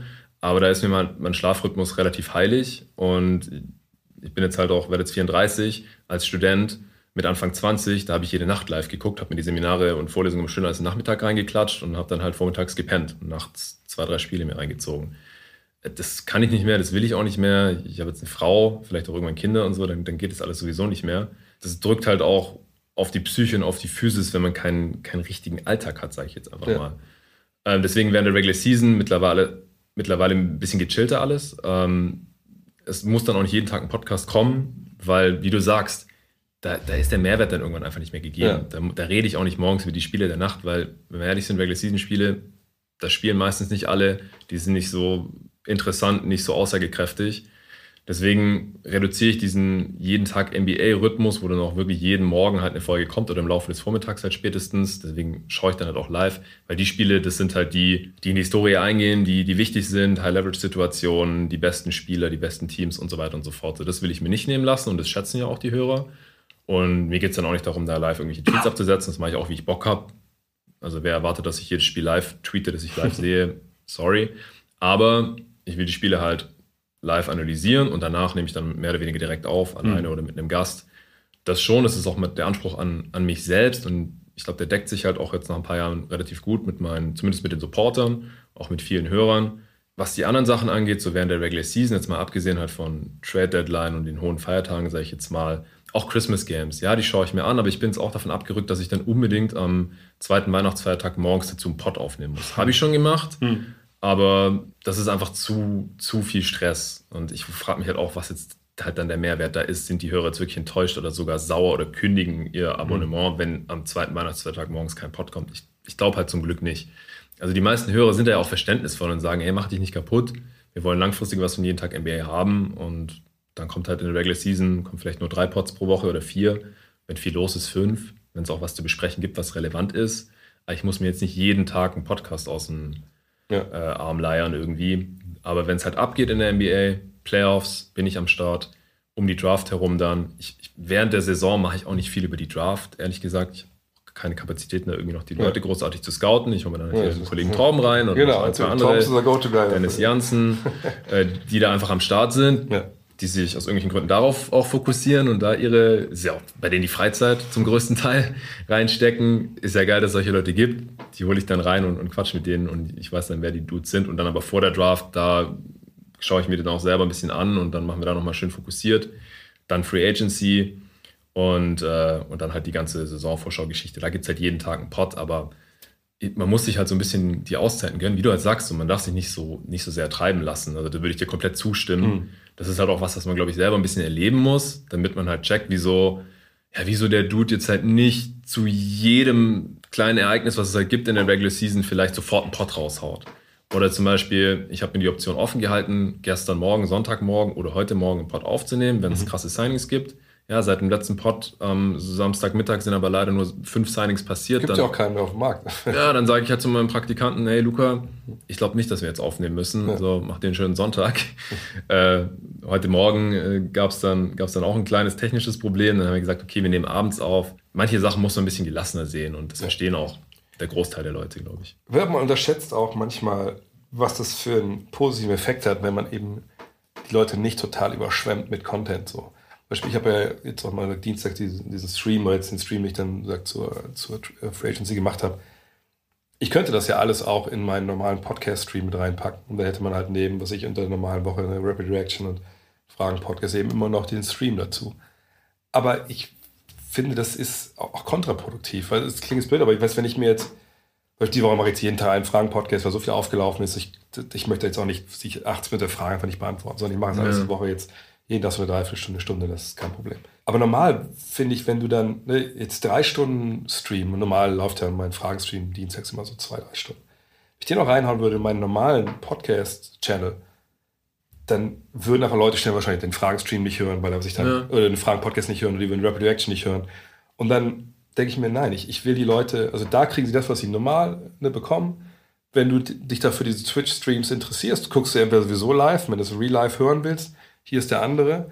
Ne? Ich, ich finde den Content einfach die Leute auch so ein bisschen, ich will es anbieten und stückeln und jeder kann dann raus, was er will. Manche Menschen sagen, mir reicht doch, was du auf, auf Twitter erzählst oder so. Ne? Das, mhm. Ich finde, das ist auch alles eins. Ne? Ich, ich verstehe, wenn Leute mich supporten, ähm, ne, bei mir ist es ja Patreon oder direkt, dass es natürlich um Podcast geht für die, gar keine Frage. Aber es hängt ja alles mit drin. Und was man mir auch unterschätzen darf, ist, Natürlich könnten wir beide jeden Tag wahrscheinlich auch zwei Podcasts aufnehmen. So schlimm wäre das auch nicht. Mhm. Nur, das wäre einfach nicht so geil, als wenn wir halt nur zwei oder drei die Woche aufnehmen, weil man einfach auch Zeit braucht, um sich die Gedanken zu machen. Und das ja. war für mich zum Beispiel damals in den ersten zwei, drei Jahren der Zone, das habe ich echt gemerkt, dass das irgendwann nicht mehr ging. Weil damals habe ich noch in Frankfurt gewohnt mit einer Frau und dann war das wirklich stellenweise so, dass, das war ne, gerade Anfang von The Zone, es, es, gab mal eine Woche, also ich bin dann damals gar, ich habe da gar nicht gepennt in, in, München. Also ich bin aus Frankfurt abends um 8, halb 9, glaube 20.23 Uhr kam der ICE, der letzte, bin ich nach München gefahren, dann die Dreiviertelstunde, die man braucht, dann mit der S-Bahn raus nach Ismaning und dann noch im Bus, habe ein Spiel kommentiert, was ich um zwei und um drei und bin wieder nach Hause gefahren morgens. Das heißt, ich war immer dann so, weiß ich nicht, 10, 11, war ich wieder in. in Aber in du hast noch nicht geschlafen? Nein, ich habe äh, stellenweise, ich meine, so ein paar Mal muss ich ja sagen, falls Leute zuhören, die äh, Bahnhofspolizei arbeiten in, äh, in München. Also der bisschen längere Typ, der nicht so ganz abgerissen aussah, der dann mit den anderen Pennern abhängt in dem Aufenthaltsraum oben, den es da früher gab, äh, neben Coffee Fellows, das war ich. So. Weil die kamen dann immer alle paar Stunden hin, habt ihr ein Ticket, habt ihr ein Ticket? Und ich mir so, ja, hier ist mein Handy-Ticket. Okay. Beispielsweise habe ich da einfach gepennt. Ja. Wenn dann vielleicht dann Spiele waren, der erste Zug ging dann habe ich erst um, um, um halb sechs oder sechs oder so, dann habe ich da zwei, drei Stunden am Bahnhof geschlafen. Mhm. So. Ähm, und dann bin ich nach Hause gekommen, dann war ich um elf zu Hause, dann bist du total destroyed, wenn du diese zwei Stunden halbwegs schlafen kannst. Aber kannst du ja eigentlich auch nicht, weil wenn selbst die zwei Stunden dann nach Hause, oder drei Stunden waren es im Endeffekt, aber letzte Stunde kannst du eh nicht schlafen, weil da waren dann Leute eingestiegen schon, die zur Arbeit gefahren sind, natürlich morgens, die waren natürlich nicht so um die Gleise. Ja. Naja, und dann, dann kommst du an, da ist der halbe Tag schon mal weg, du bist aber echt groggy, dann musst du noch mal zwei, drei Stunden hinlegen, dann musst du noch einen Podcast aufnehmen, damals musst du ja noch Five machen. Ja. So, dann will deine Frau die auch was von dir haben. und dann musst du eigentlich auch noch Spiele gucken und musst dir irgendwie auch noch Gedanken machen. Also das, das geht einfach irgendwann auch nicht mehr. Und deswegen, ne, ich glaube, dass man einfach, und das, aber die meisten verstehen es ja auch, du musst einfach Zeit haben, wo du einfach nur nachdenkst. Wo du mal Sachen dir ne, hinscribbelst, was Sinn macht. Äh, nur weil so, nur so kommst du halt auch auf die Qualität. So, das, anders geht das halt einfach nicht. Und ich denke mittlerweile wirklich, dass da weniger einfach mehr ist. Viel habe ich mir viel mehr Stress gemacht, ähm, was das angeht. Und mittlerweile denke ich wirklich, ne, mach's gut, mach's regelmäßig, dass Leute auch wissen, dass es kommt. Und wenn dann mal, ne, ist wirklich wie jetzt, ne, es mehr braucht, weil einfach mehr passiert, dann sei da für die Leute, auch vielleicht dann, wie ich es mache, zum Beispiel live, was für auch wichtig ist. Mhm. Und das wissen die Leute zu schätzen. Problem ist dann immer nur, man muss es eben auch natürlich äh, bezahlt bekommen irgendwo, die Zeit, die man da reinsteckt. Ne? Und das, da können wir, glaube ich, beide glücklich sein, dass wir so, so tolle Communities auch haben, die das ja. eben dermaßen unterstützen. Ja, eben. Also ohne die wird es ja nicht gehen. Also, ja, ist so. Du hast jetzt auch niemanden mehr, der dich jetzt irgendwie bezahlt, du bist nicht mehr irgendwo angestellt oder so. Im NBA-Bereich war ich es noch nie. Äh, also ohne die Communities würde es gar nicht gehen. Und deswegen ist es ja auch cool, dass die da Verständnis für haben. Und ich meine, du, du hättest wahrscheinlich auch nicht 20 Jahre durchgehalten, wenn du dich da nicht irgendwo angepasst hättest. Und bei mir ist es ja genau dasselbe. Aber das ist ein gutes Stichwort, dass du gerade gesagt hast, so man braucht manchmal so Zeit, ein paar Sachen aufzuschreiben und so. Mhm. Ich finde, du bist schon so ein bisschen der Innovator in der, in der Szene, wenn man so will, oder so der First Mover, Early Adopter, wie auch immer man das, das nennen will.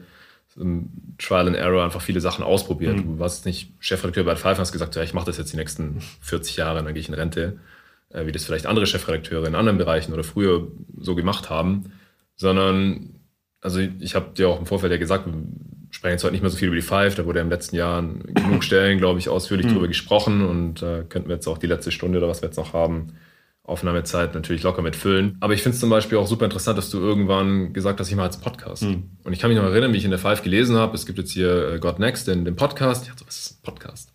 Weitergeblättert. Ja. also ich habe nicht von Anfang an dazugehört. Mhm. Ähm, ich hatte dann äh, diesen äh, iPod Shuffle, habe aber nur Musik mit ihm gehört mhm. und irgendwann habe ich dann angefangen, äh, Podcasts zu hören und, und Dana war halt einer von den ersten und ich gedacht, so, ja, ist ja cool und dann, vielleicht gibt es ja noch was auf Englisch und dann gab es irgendwie so zwei, drei amerikanische NBA-Pods, die ich gefunden habe, wie Bill Simmons, ja. Yes Report, ja.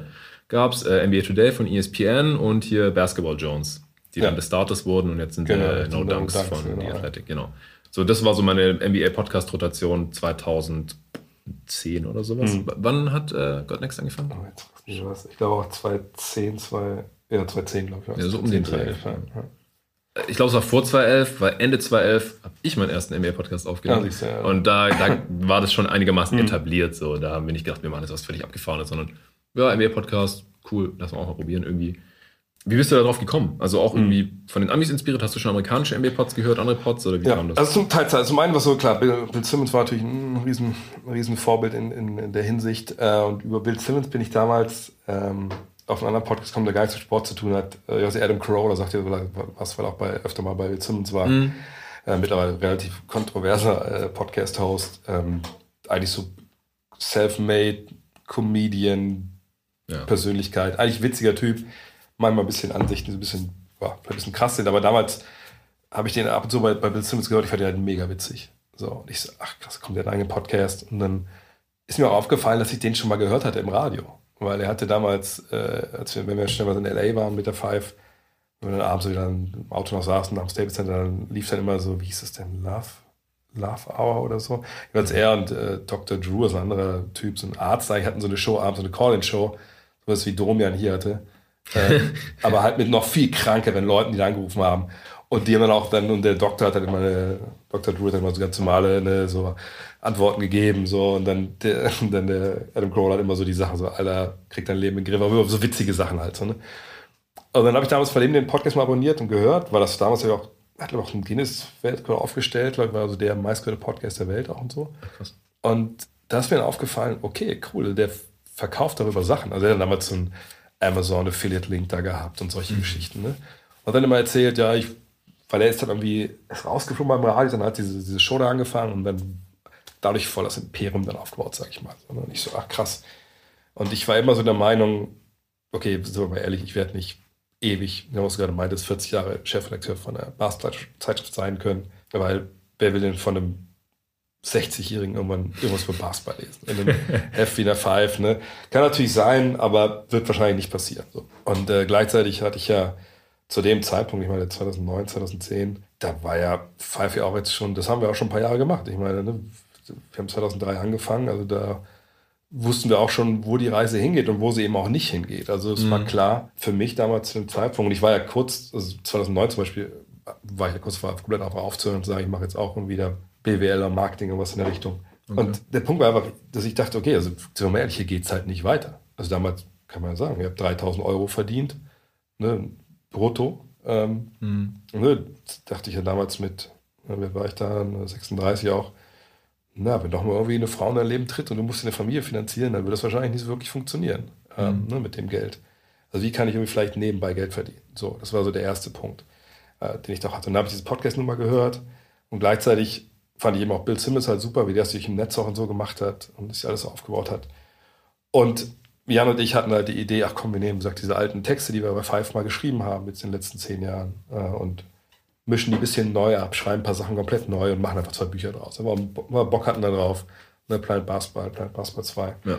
Ich weiß nicht, damals noch zu meinem Chef bin bei Kicks, zu Chris Cross und meinte, Chris, pass auf, wir schreiben diese Bücher, dürfen wir das machen? Ja, nehmt doch die Texte, könnt ihr alles machen, kein Problem. Und dann haben wir gefragt, ja, können wir vielleicht auch Werbung dafür in der Five-Firma machen vielleicht?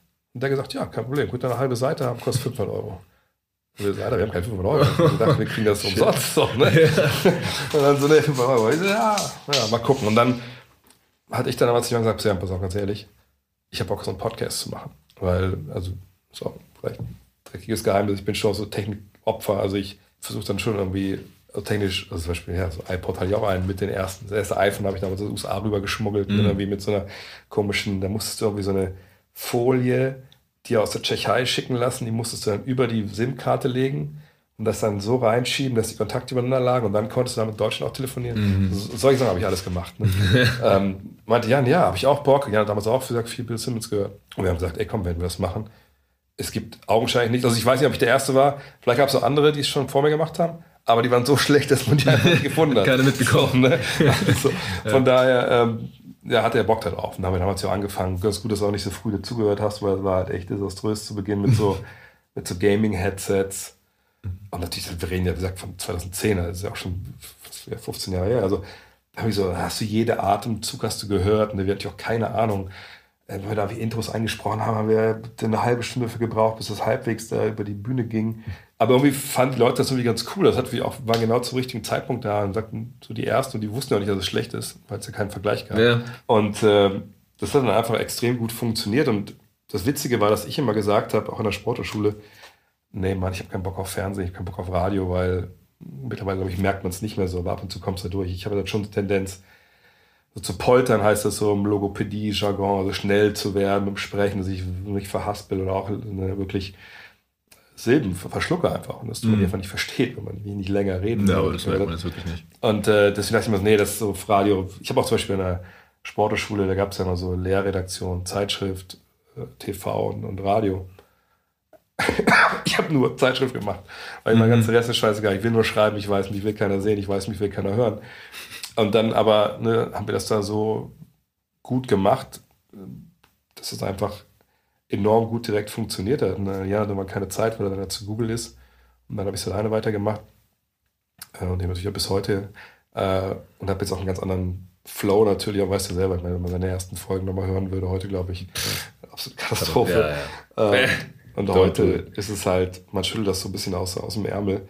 Ähm, aber ja, das war damals wirklich so ein Mix aus, äh, ich brauche was, was mich auch kickt, so inhaltlich. Ich sag, weil, ich meine, wir hatten, ich will nicht sagen, wir hatten alle Five-Geschichten geschrieben, das wäre jetzt auch blöd, wir haben das ja noch zehn Jahre weiter gemacht, aber ähm, es, es war schon so, da ging es irgendwie nicht weiter. Das hat mich auch nicht mehr gefordert. Und dann so in einen ganz anderen Bereich zu gehen, das war schon irgendwie wichtig.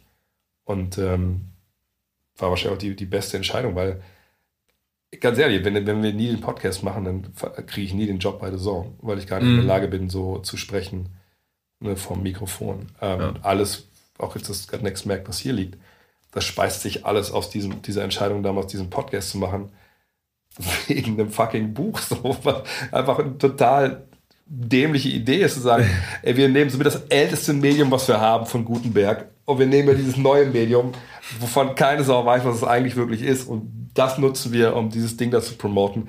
Und im Endeffekt wird dieses, dieses, dieses neue Medium so wichtig, dass alles andere eigentlich, ähm, wie gesagt, darauf zurückzuführen ist. Deine Streams ja auch. Ja, die Streams alles. So. Und Ähm, in die Streams finde ich sogar noch so eine, so eine Weiterentwicklung, denn du weißt selber, wenn man irgendwie mal Scheiße erzählt, man merkt, ach, fuck, das war jetzt nicht so geil. Naja, gut, dann machen wir kurz Stopp und mach Klatsche in die Hände, wie du es machst. Ja. Und dann weiß man, okay, äh, da schneide ich nachher raus, das erzähle ich nochmal neu.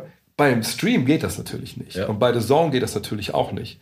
Ich habe das mit den Streams auch so halb bewusst dann angefangen. Auf der einen Seite habe ich mir gedacht, okay, ich, ich weiß, ich kann live halbwegs das normal äh, reden. Ich, das macht schon halbwegs irgendwie Sinn.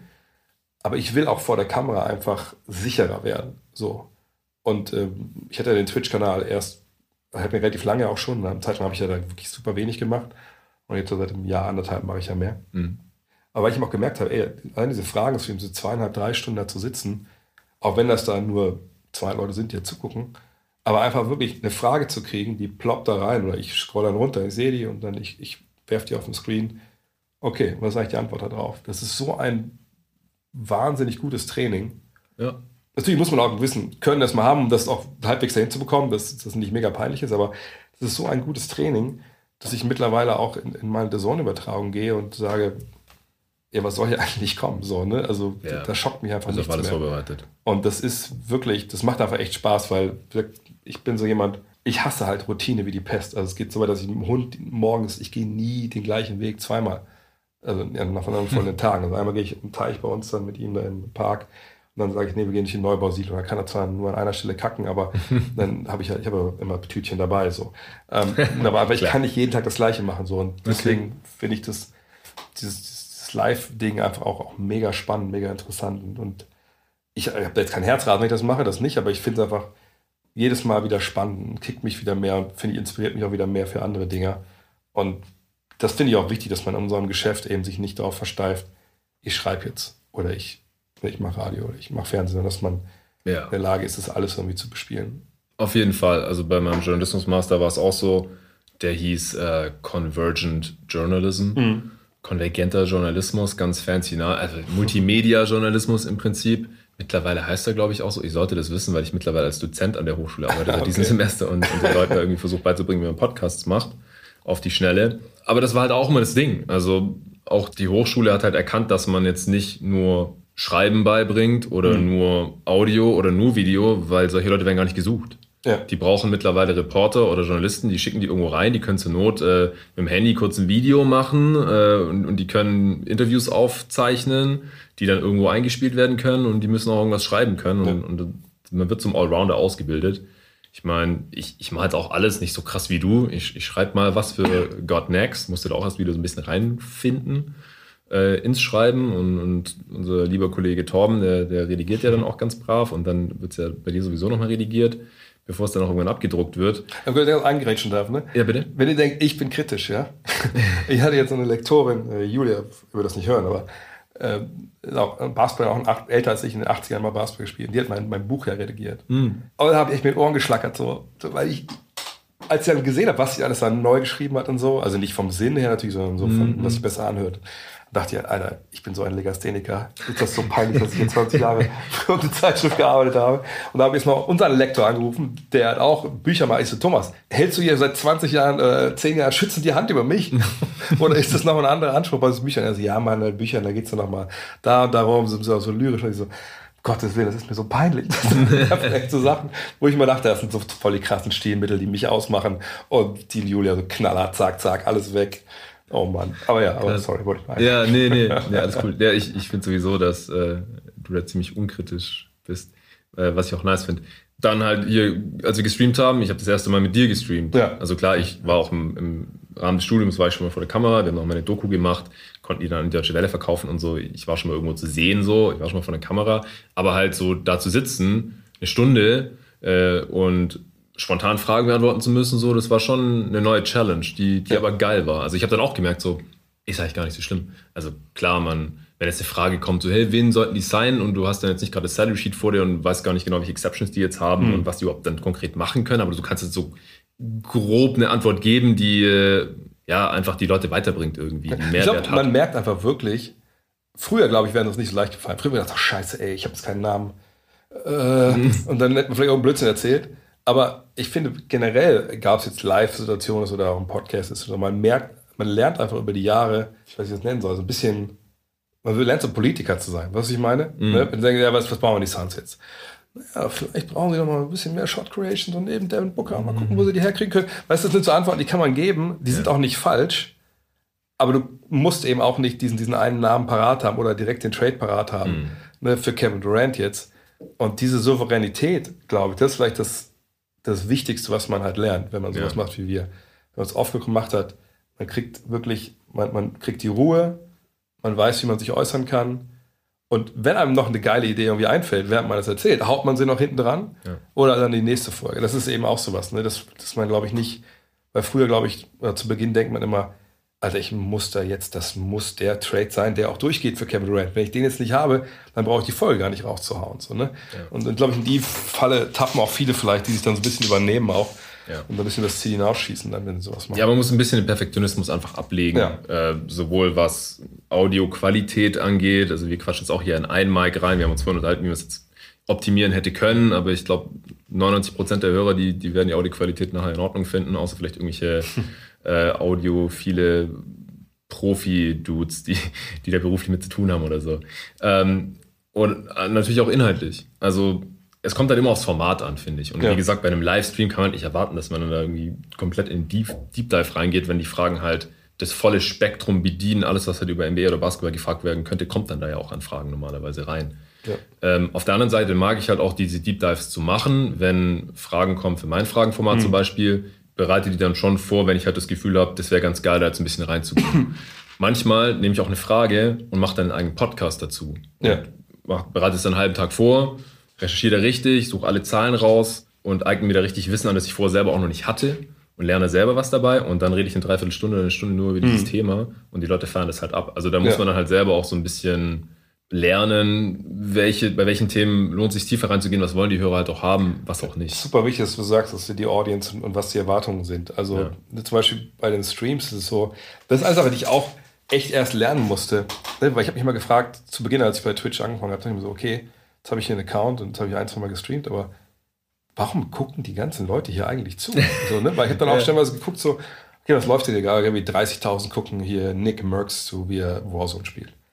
Ja. Da dachte ich mir, ja, der ist ja auch nicht schlecht, aber ich könnte jetzt ja auch selber Warzone spielen. So, warum so muss ich mir dem jetzt eigentlich zugucken? Ja, und die werden jetzt nicht alle mal irgendwie im Auto sitzen am Handy und dem zugucken, die 40, 50.000. Und dann ist mir immer echt wie Schuppen vor den Augen gefallen, dass es gar nicht darum geht, also gerade bei diesen Livestreams, was du da eigentlich machst. Oder ob du jetzt bei Warzone jedes Spiel gewinnst. Sondern es geht vor allem darum, dass die Leute mit dir Zeit verbringen wollen. Mhm. Ich meine, gut, klar, die Mädels, die da wie halbnackt in irgendwelchen Hot Tubs sitzen, da geht es natürlich auch darum, dass man einfach das Mädel sich angucken will. Aber die allermeisten wollen mit dir als Persönlichkeit halt Zeit verbringen. Was wir zum Beispiel gemacht haben äh, mit Triple Threat, natürlich war das guter Basketball-Content, das können wir, glaube ich, ganz offen sagen. Das sagen auch alle, die es gesehen haben. Mhm. Aber ich glaube, viele Leute, die dabei sind, jetzt immer noch denken, ach, kommt zurück und so, die fanden es einfach geil, dass wir da waren und dass sie mit uns live quasi das zusammen erlebt haben. Oder dann, wenn sie mhm. on Demand geguckt haben, eben so. Und, und das ist, glaube ich, eine Komponente, die man nicht unterschätzen darf, weil ich habe eine Sache gelernt den letzten Jahren auch erst, als wir zum Beispiel unser Haus umgebaut haben. Ne? Ich hatte von Tutenblasen keine Ahnung. Das war mit das Schlimmste in meinem Leben, was ich je gemacht habe, weil ich mich so hilflos gefühlt habe. Weil wenn der Bauleiter nicht da war oder der Architekt oder sonst wer, die Handwerk konnten mir alles erzählen. Das Loch gehört so. so. Ne, das sollte aber gar kein Loch sein. Ja, ja ist schon richtig so. Ne, und, und deshalb, ich, ich glaube, wir sind alle auf der Suche, wenn wir so Themen haben, die uns wichtig sind, nach Leuten, die wir fragen können. Ne? So, ey, du hast doch Erfahrung, erzähl mir mal, wie das geht. Mhm. Und wir wollen, glaube ich, alle so einen, so, einen, so einen Mentor haben in bestimmten, bestimmten Bereichen. Ne? Mhm. Also Typen, die ja schon mal, oder Mädels, die ja schon mal erlebt haben, die einem helfen können. Und das gesagt gepaart mit diesem, ey, das sind ja eigentlich ganz coole Typen in unserem Fall jetzt. Ich höre denen gerne zu. Mhm. Da ist es im Podcast oder sei es aber diesen Livestreams. Das, glaube ich, macht die Mischung dann zusammen mit der Expertise halt aus so. Und, ähm, dann muss man mal gucken, was ist denn eigentlich für die Audience jetzt genau das Richtige. Weißt du, wenn du Deep Dive machst und du weißt, okay, natürlich, ein Teil meiner Community, die hören sich genau das gerne an. Und der andere Teil, dem reichen vielleicht einfach nur die ganz normalen Fragenformate oder die sind, was ich in Lakers-Fans und die geht vor allem die Lakers-Geschichten. Mhm. Man muss das immer genau abwägen. Also zum Beispiel gerade Next im Heft, jetzt die nächste Ausgabe ist ja dann die Saisonvorschau. Und sicherlich werden wir da auch tiefer reingehen und Deep Dives machen. Vier Seiten pro Team sind ja auch eine Menge. Also ich glaube, so viel gab es in Deutschland oh, noch nie. Ja. Aber gleichzeitig werden wir sicherlich nicht Sätze schreiben, wo wir irgendwie drei, vier verschiedene Advanced Stats äh, ranziehen. Und einfach, dass die Leute hinklatschen und sagen, so ist es jetzt. Das belegen die Zahlen, sondern wir werden schon gucken müssen, dass wir das immer verbalisieren und natürlich auch in, in, in Worte fassen, die das verständlich machen. Ne, weißt du, was ich meine? Dass man einfach sagt, okay, wir wissen, dass diese Audience, die das jetzt liest, eben nicht GoToGuys.de äh, gelesen hat, sondern einfach Basketballfans sind, die es geil finden. Und selbst die, die dann ne, tief in den Zahlen drin sind, die verstehen, was wir meinen, auch wenn wir nicht in jedem Satz das Usage Rate und, und, und was ich alles benutzen, weil wir einfach schreiben, was die Zahlen aussagen. So, ne? Und das ist, glaube ich, immer wichtig, dass man genau auch versteht, was will eigentlich mein Zuhörer, mein Leser, ähm, ja. was erwartet der von mir? Und die erwarten von uns sicherlich in Livestreams was anderes als in solchen Heften oder in Podcasts oder auf Twitter. So. Und, und das, das, da braucht man auch, muss man auch ein Gespür für entwickeln. Und das ist, glaube ich, auch schon auch fast schon eine Kunst für sich irgendwo.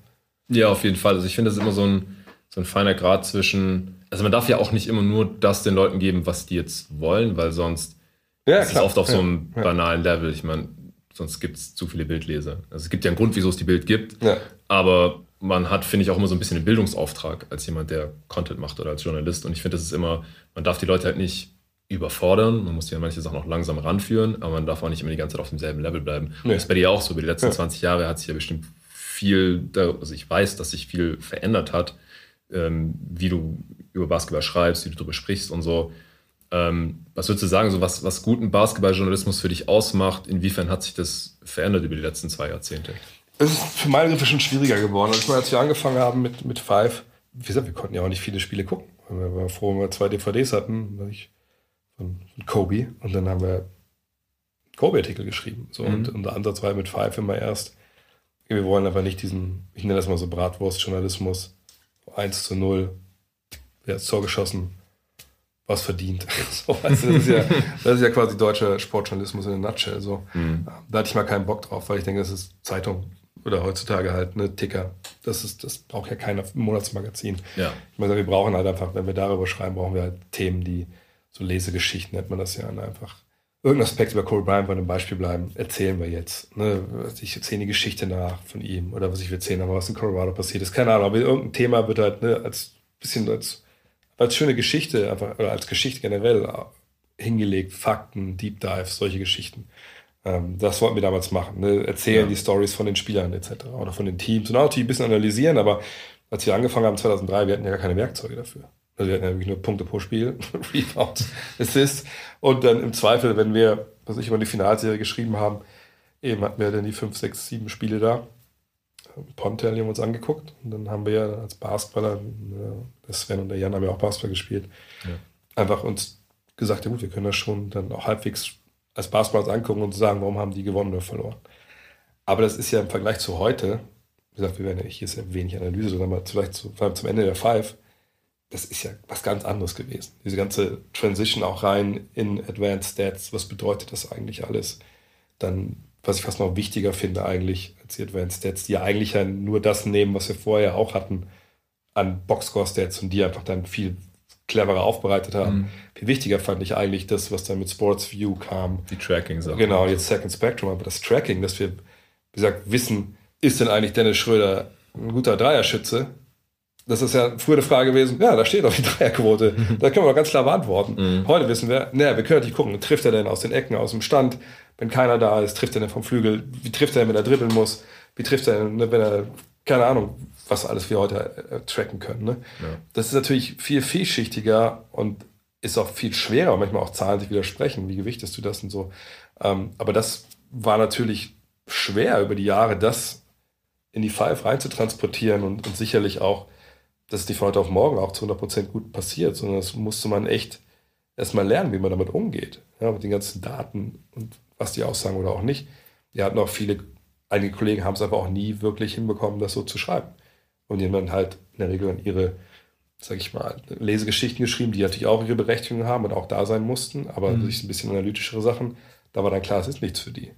Manche haben es auch über die Jahre komplett abgelehnt, meine, was Usage Rate ist. Mhm. Ball muss von oben in den Korb und darüber schreibe ich und der Rest ist mir egal.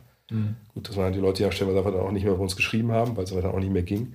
Aber ähm, das ist schon schwerer als früher. Früher konntest du den Leuten ja quasi alles erzählen. Die konnten es ja selber nicht gucken. So was. Dann konntest du jeden Scheiß ja, schreiben. Ja. So, und dann, ähm, ja, das hat es dann schon schwerer gemacht. Auf der anderen Seite ist es natürlich auch, auch geil, dass man heutzutage wirklich einen Klick Basketball Reference, ein Klick entfernt, dann hast du halt alle Stats, die jemals in der NBA aufgelegt wurden. BAA-Zeiten noch bis jetzt. Und du kannst natürlich auch viel schneller die Informationen zusammensuchen. Kannst dir die Boxscores angucken von irgendwelchen Finals aus den, aus den 70ern. Und auf einmal hast du die Infos halt. So, und es ist natürlich auch dann auch wieder leichter irgendwo. Auf der anderen Seite ist es eben auch schwerer. Und ähm, es ist, es ist wirklich interessant, wie es geworden ist in den letzten Jahren. Weil ich dachte immer so, als wir mit Five angefangen haben, okay, wir ballern da jetzt unglaublich viel Zeit rein und irgendwann stellt sich da voll die Routine ein, dann geht das ein bisschen von der Hand, dann arbeiten wir halt weniger und dann passt es auch schon wieder. Aber das ist eigentlich gar nicht passiert, sondern bis zum Ende war Five eigentlich der gleiche Arbeitsaufwand. Bei mhm. mir jetzt ein bisschen verschoben, weil am Ende war ich ja der Einzige, der quasi noch Vollzeit sich darum gekümmert hat als Redakteur. Wir den ganzen Stall von Freien, du kriegst die, hast die Mails ja auch bekommen. Ja. Äh, und da habe ich ja relativ wenig dann selber geschrieben, weil ich eben das alles auch ne, koordinieren musste, redigieren musste, das alles auch passig machen musste. Ähm, von daher war das dann auch wieder ein anderer Job. Aber als selber noch dafür viel geschrieben hatte, war das echt so eigentlich mehr Arbeit als zu Anfang, eben weil diese ganzen Recherchesachen dazu kamen. Man hat einfach, ein, einfach viel mehr Informationen ja, genau. oder mögliche Informationen ja. gehabt. Man, ja. man kann ja auch nicht, ich sage auch immer, wenn halt Fragen kommen zu Teams, die jetzt nicht so super sehenswert sind, nicht relevant sind, ja, ich habe von denen jetzt halt vielleicht fünf oder zehn Spiele gesehen und ein Hardcore-Fan, der sich auch in den schwersten Zeiten alle 82 reinzieht mit dem League Pass, der kann da mehr dazu sagen. Der weiß mehr dazu. Der kann mich dann da vielleicht auch korrigieren, weil du kannst nicht von allen 30 Teams alle 82 Spiele gesehen haben. Du kannst auch nicht von allen 30 Teams 20 oder 25 Spiele gesehen haben. Man muss halt seine Schwerpunkte irgendwie setzen. Man muss, auch, muss aber auch sich selber eingestehen, man kann da nicht perfekt sein. Und das kenne ich auch noch von ganz früher dass man dachte, man bullshittet sich stellenweise einfach dann so durch. Aber es macht halt keinen Sinn. Und es gibt ja auch eine Sache, ich weiß du das auch noch im Studium hattest, äh, ich weiß nicht, wie das jetzt heißt, aber uns wurde damals mal eine so eine Theorie beigebracht. Da ging es so um, was, was du als Journalist eigentlich so aussendest ja, an den Rezipienten. Jetzt wird es halt, sorry für alle, die da keinen Bock drauf haben, jetzt wird es halt mega medientheoretisch, aber also damals Beispiel war halt so, wenn ich jetzt, ich schreibe für eine Surfer-Zeitschrift, dann denkt natürlich der Rezipient, ey, der Typ ist ein krasser Surfer. Na klar, der surft den ganzen Tag, das ist sein Leben. Der tippt halt seine Artikel da in seinem Bulli am Strand und der hat halt nichts anderes zu tun. Der wächst das Board den ganzen Tag und er ist auch draußen. Ne? Der lebt sein Leben eine Welle, one wave at a time. So, und gleichzeitig denkt natürlich derjenige, der schreibt, ja Mann, der Rezipient, das ist krasser Surfer. Der holt sich das Ding am Kiosk, weil er hat ja keinen festen Wohnsitz, weil er im Bulli wohnt und dann lest er es am Strand. So. Wenn du dann irgendwann äh, dann aber siehst du, Moment mal, der hat ja keine Ahnung vom Surfen. Oder, oder du hast irgendwo irgendwas mehr Ahnung und du merkst, Alter, der hat geschrieben, was ich kann, ich soll das und das Wachs für das Brett benutzen. Alter, das ist falsch, das ist ein anderes Wachs. Ich, ich kann der Zeitung nicht mehr trauen. also von anderen Sachen habe ich weniger Ahnung. Wie kann ich dir überhaupt vertrauen, dass der mir jetzt sagt, ich brauche ein Longboard oder ein kurzes? Ne, und mm. dieses, dieses, ganze äh, Verhältnis, das fand ich damals schon so, habe ich schon verstanden, wo das herkam, diese, diese Theorie und diese Forschung. Aber dann dachte ich mir, was mir total fehlt, ist einfach dieses Eingeständnis von, ey, keiner ist perfekt, ich bin auch nicht perfekt. So, und natürlich, in dem Fall, ich bin Basketballer gewesen lange, ne, bis irgendwann nicht mehr ging mit dem Knie und äh, natürlich gucke ich viele Basketballspiele und sicherlich wird schon stimmen, dass Leute sich denken, Alter, Jonathan und der andere, Alter, die machen nur Basketball. Ich weiß nicht, wie Frauen mit denen leben können. Die gucken den ganzen Tag alle Spiele, die, die jetzt in der Nacht liefen, real live, oder die gucken die ganze Nacht live. Gut, so ist es nicht, Freundin. Aber dass eben wirklich, äh, dass, dass die Leute nicht begreifen, dass man eben nicht in, in jedem Thema zu 100% drin, sondern in jedem Team drin sein kann, dass ich nicht runterbeten kann, wie die Dreierquote von DJ Augustin in den ersten drei Jahren war, ohne dass ich bei BKRF bin. Das ist halt eigentlich klar. Und, und der ganze große Teil, der checkt das auch und ist einfach auch an, an einer Meinung interessiert, die wir haben. Und ein ganz verschwindend geringer Teil denkt, nee, das, dem, kann ich nicht mehr zuhören, weil der Blödsinn über mein Team erzählt. So, ne? Und das Witzige ist, dass man die, die das dann halt dann bei Twitter raushauen und so, die hört man halt und das wieder halt in seinem eigenen Kopf. Mm. Man macht sich Vorwürfe, aber im Endeffekt, es ist so, wie es ist. Und, ähm, ja, also ich, ich finde es halt wichtig, dass man irgendwie seine eigenen äh, Limitationen kennt und ja. die dann halt auch im Zweifel kommuniziert. Und Stephen A. Smith kennt die nicht. Stephen A. Smith, da gab es letztes Jahr dieses geile Video, wie er irgendwie irgendwas erzählen soll über NFL bei First Take und einfach dann Namen nennt von Leuten, die bei dem Team gar nicht mehr spielen. Ja. Und das ist eben, weil er einfach so viel Hochzeiten tanzen muss mhm. und weil er halt ne, zu jedem Scheißtrick was raushauen muss und dann möglichst auch kontrovers sein muss. Und das sind halt Sachen, ne, dann musst du einfach wissen, was, was möglich ist und was nicht. Ja. Und eben nicht auch den Anspruch an dich haben, dass du halt bei allem 100% bist. Deswegen zum Beispiel beim, Stream. Ich habe auch kein Problem damit zu sagen, ich kann die Frage nicht beantworten. Genau, ja. ich bin einfach nicht. Frag mich nächste Woche nochmal. Oder ja. Sachen, dann gib mir die fünf besten Linkshänder-Center aller Zeiten. Sorry, das kann ich dir jetzt ad hoc nicht beantworten. ja, ja. ja. Außer, dass, ja. außer ich google das und ich lese dir das nebenbei vor. Ja. So, ne? Aber das ist ja auch nicht der Anspruch. So. Ja, man hat jetzt auch so seine Blindspots. Und bei mir ist es zum Beispiel einer meiner Blindspots, merke ich immer wieder, wenn ich mit äh, anderen Kumpels oder Kollegen Spiele schaue, dann sagen die so, ah ja, hier Linkshänder und so. Und ich denke mir so, fuck, ich habe keine Ahnung, wer Linkshänder, wer Rechtshänder ist in der NBA. Klar, es gibt so ein paar prominente Beispiele, ja, keine Ahnung, Ginobili oder so, fällt mir jetzt halt ein. Aber es gibt halt auch Kollegen von mir, die wissen ganz genau, wer Rechts- und wer Linkshänder ja, ist. das ist ein Blindspot von mir, das weiß ich halt auch. Und deswegen spreche ich da im Podcast nie drüber. Ja. Ah ja, der ist Linkshänder und der ist Rechtshänder. Oder hier die Knicks, die haben ja jetzt, glaube ich, eine Starting Five nur aus Linkshändern oder so. Irgendwas war da, ne? Ja, genau. Aber wäre ich jetzt nie drauf gekommen, wäre mir nicht aufgefallen, nee. gebe ich nee. zu. Ja, da muss man irgendwie mit klarkommen, mit, dieser, diesem FOMO, auch Fear of Missing ja. Out, ähm, ja. dass man halt nicht alles mitkriegen kann von allen Teams, von allen Spielern. Ja. Und der halt, Julius, finde ich, ist ja auch der offensiv sagt, Alter, geiles Julius 19, glaube ich, ne? Nein. Julius sagt, ey, ich bin jetzt gerade 14 geworden. ich habe eben die Bulls nicht spielen sehen, ich kann über die nicht sprechen. Genau. Ich kann die nicht vergleichen. Dann ist es natürlich genau das Richtige. Und nicht angefangen, anfangen, da zu Blödsinn zu erzählen. So, und das ist halt, ne, und ich denke auch, dass, aber ich glaube auch, dass es so eine Gelassenheit ist, die kommt halt mit dem Erfolg, mit dem relativen Erfolg, den wir haben. Ja. Weißt du, was ich meine? Wenn du anfängst, ne, und natürlich, das haben wir alle gedacht zu Beginn, so, ah, fuck, wie soll der denn jetzt hier wieso ist der, hat der denn deren Job, wieso hat der denn ne, so viele Follower, keine Ahnung.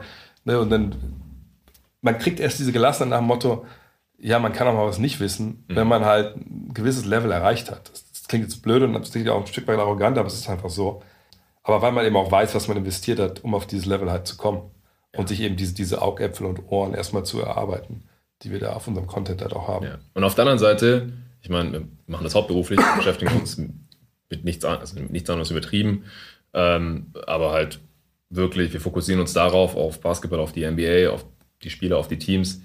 Ich bin mir bei vielen Sachen halt auch ziemlich sicher. Da habe ich eine Meinung zu. Ich habe das analysiert, ich habe mir das angeschaut, ich habe mich damit beschäftigt, recherchiert, wie auch immer, genug Spiele davon gesehen oder was es ja mittlerweile auch noch gibt, Instat. Ja, also ich ja, meine, wenn halt eine ja. Frage kommt oder ich weiß, ich nehme ein Thema auf zu, keine Ahnung, den Rookies, dann kann ich mir auf Instat ja einfach irgendwie die Aktion von denen reinziehen. Dann muss ich mir nicht die anderen zwölf Spieler von Orlando Magic reinziehen, sondern ich gucke mir halt nur an, was macht Franz Wagner. Ja. Oder was macht Kate Cunningham genau. für die Pistons. Da kann ich nicht so viel wie die anderen Pistons sagen, aber ich kenne mich halt aus dann mit Kate Cunningham. Dann bin ich da dann auch selbstbewusst und kann halt dann da auch diskutieren auf Twitter und so. Äh, das ist halt dann die andere Seite der Medaille. Das ist ja ein viel größerer Teil, als wenn man halt mal sagen muss, ja, sorry, habe ich mich jetzt noch nicht damit beschäftigt. Aber es ist gut, Stichwort, das kann ich auch mal fragen, weil ich habe mittlerweile mir auferlegt, ich diskutiere nicht mehr auf Twitter. Ja, ey. Ich, nicht, ja, ich sehe einfach nicht mehr ein. schwer. Ich, es fällt mir auch manchmal schwer, weil eine Sache, die mir wirklich, auch jetzt wieder, also eigentlich ist es jedes Jahr und genau um die Jahreszeit fällt mir es wieder auf. Also ich will nicht sagen, es ist Blödsinn, aber wie viele Meinungen es, es gibt, die einfach dann, Beispiel heute, heute bei meinem Fragen, heute Vormittag, da waren so ein paar Fragen dabei. wie, ist es, wie kaputt ist eigentlich das System jetzt, wenn äh, diese ganzen Youngster wie Zion Williamson solche großen ich Die Frage ich gesehen so, auf ne? Twitter sogar. No. Dann denke ich mir so, ich verstehe, warum du die Frage stellst, aber da augenscheinlich fehlt ein bisschen der, Hintergrund, wie dieses System funktioniert. Mhm. Oder ne, wenn jetzt Fragen kommen wie heute auf Instagram dann, ja, Wiggins nach Wiggins für KD oder was? Ich denke, ich verstehe, dass jetzt es ist die Zeit für, ne, für, ähm, für Spekulation und das ist auch das Tolle daran an dieser Zeit, dass eben auch jetzt jeder sich kann zu, zu hier tradenba.com gehen und ein bisschen rumspielen und so. Und früher hätte ich mir gesagt, alter Freunde, ne, hier, sorry, das ist Blödsinn, bum, bum, bum. Und direkt auf Twitter und direkt das alles auch sehen, damit irgendwie anders auch direkt checkt, was das passiert. Aber ich denke mir so, nein, Mann, ich habe einfach mich abgewöhnt, auf Twitter zu diskutieren oder irgendwie auch was zu kommentieren, weil ich einfach glaube, um wirklich den Sachverhalt richtig darzustellen, auch wirklich zu überzeugen. Das ist ja, was man im Endeffekt will. Man will ja nicht einfach nur sagen, sieh Alter, hier ist meine Meinung und äh, der Rest ist mir scheißegal, ja. sondern du willst ja eigentlich denjenigen oder die, die das mitlesen, irgendwie überzeugen, pass auf, das ist nicht so. Also in dem Fall jetzt, hey, wir haben eine CBA und wenn die New, York, New Orleans Pelicans denken, sie müssen ein Jahr bevor er Restricted Free Agent ist, Zion Williamson nach der Vorgeschichte mit seinen Knochen die Kohle geben, dann ist nicht das System kaputt, dann sind vielleicht die Pelicans kaputt. die können ihn ja gar nicht verlieren nächstes Jahr. Er wird Restricted Free Agent, er kann das gleiche Geld. Also, das sind alles so Sachen, ne, dann erkläre ich lieber in Fragen-Podcast und wenn die Leute sich dafür interessieren, dann können sie sich da anhören und dann kriegen sie auch die Erklärung. Und aber bevor ich mich da jetzt ergehe, Und das ist vielleicht auch eine, eine Folge der Pandemie, weil ne, da gibt es auch andere Themen, wo man sich dann immer herrlich, nicht herrlich, aber einfach viel streiten kann. Ich mache es jetzt über meinen Podcast, da erkläre ich das, da mhm. wissen die Leute auch, ne, und dann kann man sagen, ja, kann dir ja keiner widersprechen. Nee, das ist mir auch scheißegal, das ist, das ja nun auch meine Meinung und ich glaube nicht, dass ich auf Twitter überzeugt werde ähm, von ja. irgendjemandem. Genauso wie ich damit wahrscheinlich überzeugen kann. Und es raubt mir einfach so viel Zeit. Ja, das ähm, ist halt das und Ding. Und Nerven auch. Ich weiß gar nicht, warum mich das so angreift manchmal, aber das, das, das macht mich fertig und ich sage einfach, nein, das geht alles in den Content. Von mir ist auch gerne im Fragenstream, ne, dass ich darüber reden kann. Aber ich presse mich nicht mehr in die, was wir, 42 Zeichen, was wir da haben. Keine ja, also wenn ich mal 19.792 Follower habe wie du, dann, dann äh, spätestens dann verfolge ich die Strategie auch. ähm, aber also das Ding ist halt auch, ich diskutiere sehr gerne über die NBA. Das ist halt, ich bin so eigentlich auch zum Hardcore-NBA-Fan geworden und hab, wurde dann halt auch angesprochen von äh, Crossover Online damals. Hm. Ich glaube, es war sogar der Manuel, ich bin mir nicht mehr 100% sicher, aber der hat, ich meine, meinen ersten, meine erste Phoenix Suns Preview damals auch ähm, redigiert weil ich halt da den ganzen Tag diskutiert habe. Das war noch Pre-Smartphones. Ich bin nach Hause gekommen von der Schule oder nach dem Basketballspielen abends irgendwie PC angemacht, sportforen.de. Da wart ihr teilweise auch noch am Start mhm. und haben, da konnte man äh, für die Five auch Feedback geben und so. Genau. Das habe ich auch manchmal gemacht. Ich habe euch dann auf irgendwelche Schreibfehler hingewiesen. Aber ich habe schon gedacht, was will der denn jetzt? Können wir eh nicht mehr ändern. Ist schon gedruckt. Auf Seite 32 habt ihr das und das falsch geschrieben. Jedenfalls da konnte man halt herrlich äh, mit irgendwelchen anderen NBA-Nerds halt diskutieren. Aber das ist wieder was anderes. Weißt du, diese Forennummer mit, ja. ne, du kannst da auch da 5000 Zeichen reinnageln, ist ja kein Thema. Das ist schon wieder ein bisschen was anderes. Das war auch, ist auch viel Leidenschaft und auch du hast den Raum, das Ja, man hatte halbe Artikel geschrieben genau, in ja. solchen Diskussionen. Völlig crazy eigentlich. Und dann ist, sind diese Foren halt so ein bisschen gestorben irgendwann, als dann halt Social Media hochkam, weil die Leute dann immer natürlich darauf rumhingen. Ich mich ja eingeschlossen. Ich habe schon seit Jahren keinen Forenbeitrag mehr geschrieben. Aber irgendwie habe ich halt noch diesen Drang, dass wenn mir jemand widerspricht, äh, weil ich was im Podcast gesagt habe oder weil ich es getweetet habe, ja. ich sehe das aber so und so, oder wenn Leute halt Fragen stellen, dann beantworte ich die natürlich manchmal auch und dann äh, entsteht da auch so irgendwie eine Diskussion und dann habe ich halt noch nicht so die, die Kraft oder ähm, die Beherrschung, um mich da dann halt mhm. auch rauszuziehen. Und dann versenkt man da halt irgendwie eine Stunde rein und so, weil dann fange ja. ich halt auch an, ich will auch kein Bullshit labern, dann gehe ich halt kurz auf Basketball Reference, guck nochmal, was ja. stimmt, jetzt hat er nur so und so viele Punkte gemacht, war der wirklich effizient? Oder äh, wie viele Open Threes nimmt der nochmal, geh auf NBA.com und guck die Sachen nach, clean the glass, was weiß ich und schon ist eine Stunde vorbei und ich denke so, ja. scheiße, ich müsste eigentlich noch meine Steuererklärung genau, vorbereiten genau, oder so. Genau. Scheiß, halt so wirklich ernsthafte Sachen. Ja. Ähm, oder meine Frau wartet schon seit einer halben Stunde, dass ich äh, Feierabend mache und Zeit mit ihr verbringe oder ja. sowas.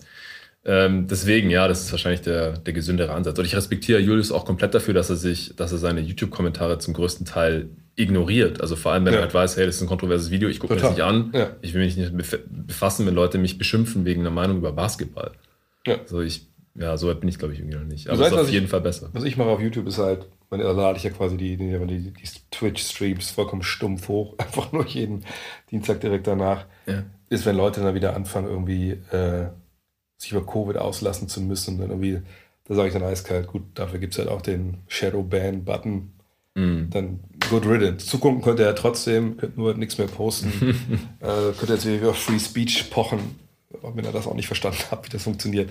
ähm, aber äh, ne, das ist das Einzige, sonst ist es mir einfach wirklich, wirklich total ja. egal. Ja, auf Twitter habe ich jetzt auch so ein paar, also ne, es sind nicht viele, drei, vier, fünf, vielleicht eine Handvoll Dudes einfach gemutet. Die merken das nicht. Dann geht ja. ihr Schwachsinn in meinen Augen halt einfach irgendwo. Ja, das mache ich auch. Also hat, da habe ich auch, da habe ich mittlerweile auch. Früher, ich weiß, als wir angefangen haben damals mit, mit dem Crowdfunding, da gab es einen, also ein Fake-Account im Endeffekt auf Facebook, das dann so angefangen hat, da richtig zu flamen und so. Das hat mir echt, echt, echt mitgenommen. Das hat meine Frau mitgenommen, die mir das geschrieben hat. so, was soll das denn so? Der zählt so, so viel Zeit da rein. Das, das, ist ja keiner gezwungen dafür. Und ich so, Baby, lösche bitte den Kommentar. Du musst dich doch jetzt nicht so echauffieren. Reicht, wenn mich das mitnimmt. Aber äh, seitdem muss ich sagen, ist mir das alles egal. Und damit sagte ich mir so, okay, ich kann den nicht blocken, nur weil er mich, weil er denkt, ich darf damit kein Geld verdienen mit meiner Arbeit. Das ist ja nun mal seine Meinung hin und her, hin und her. Mhm. Habe ich ja noch nicht gemacht. Äh, aber heute ist mir das alles scheißegal. Wenn Leute denken, sie müssten einen da auch. Vor allem, ich muss immer im Rahmen bleiben. Wenn du sagst, nein, Mann, ey, was du da erzählst über, über Kyrie Irving, das ist der beste Mitspieler, den man jemals haben konnte in der NBA, okay, ist deine Meinung. Kannst du gerne Runden schreiben.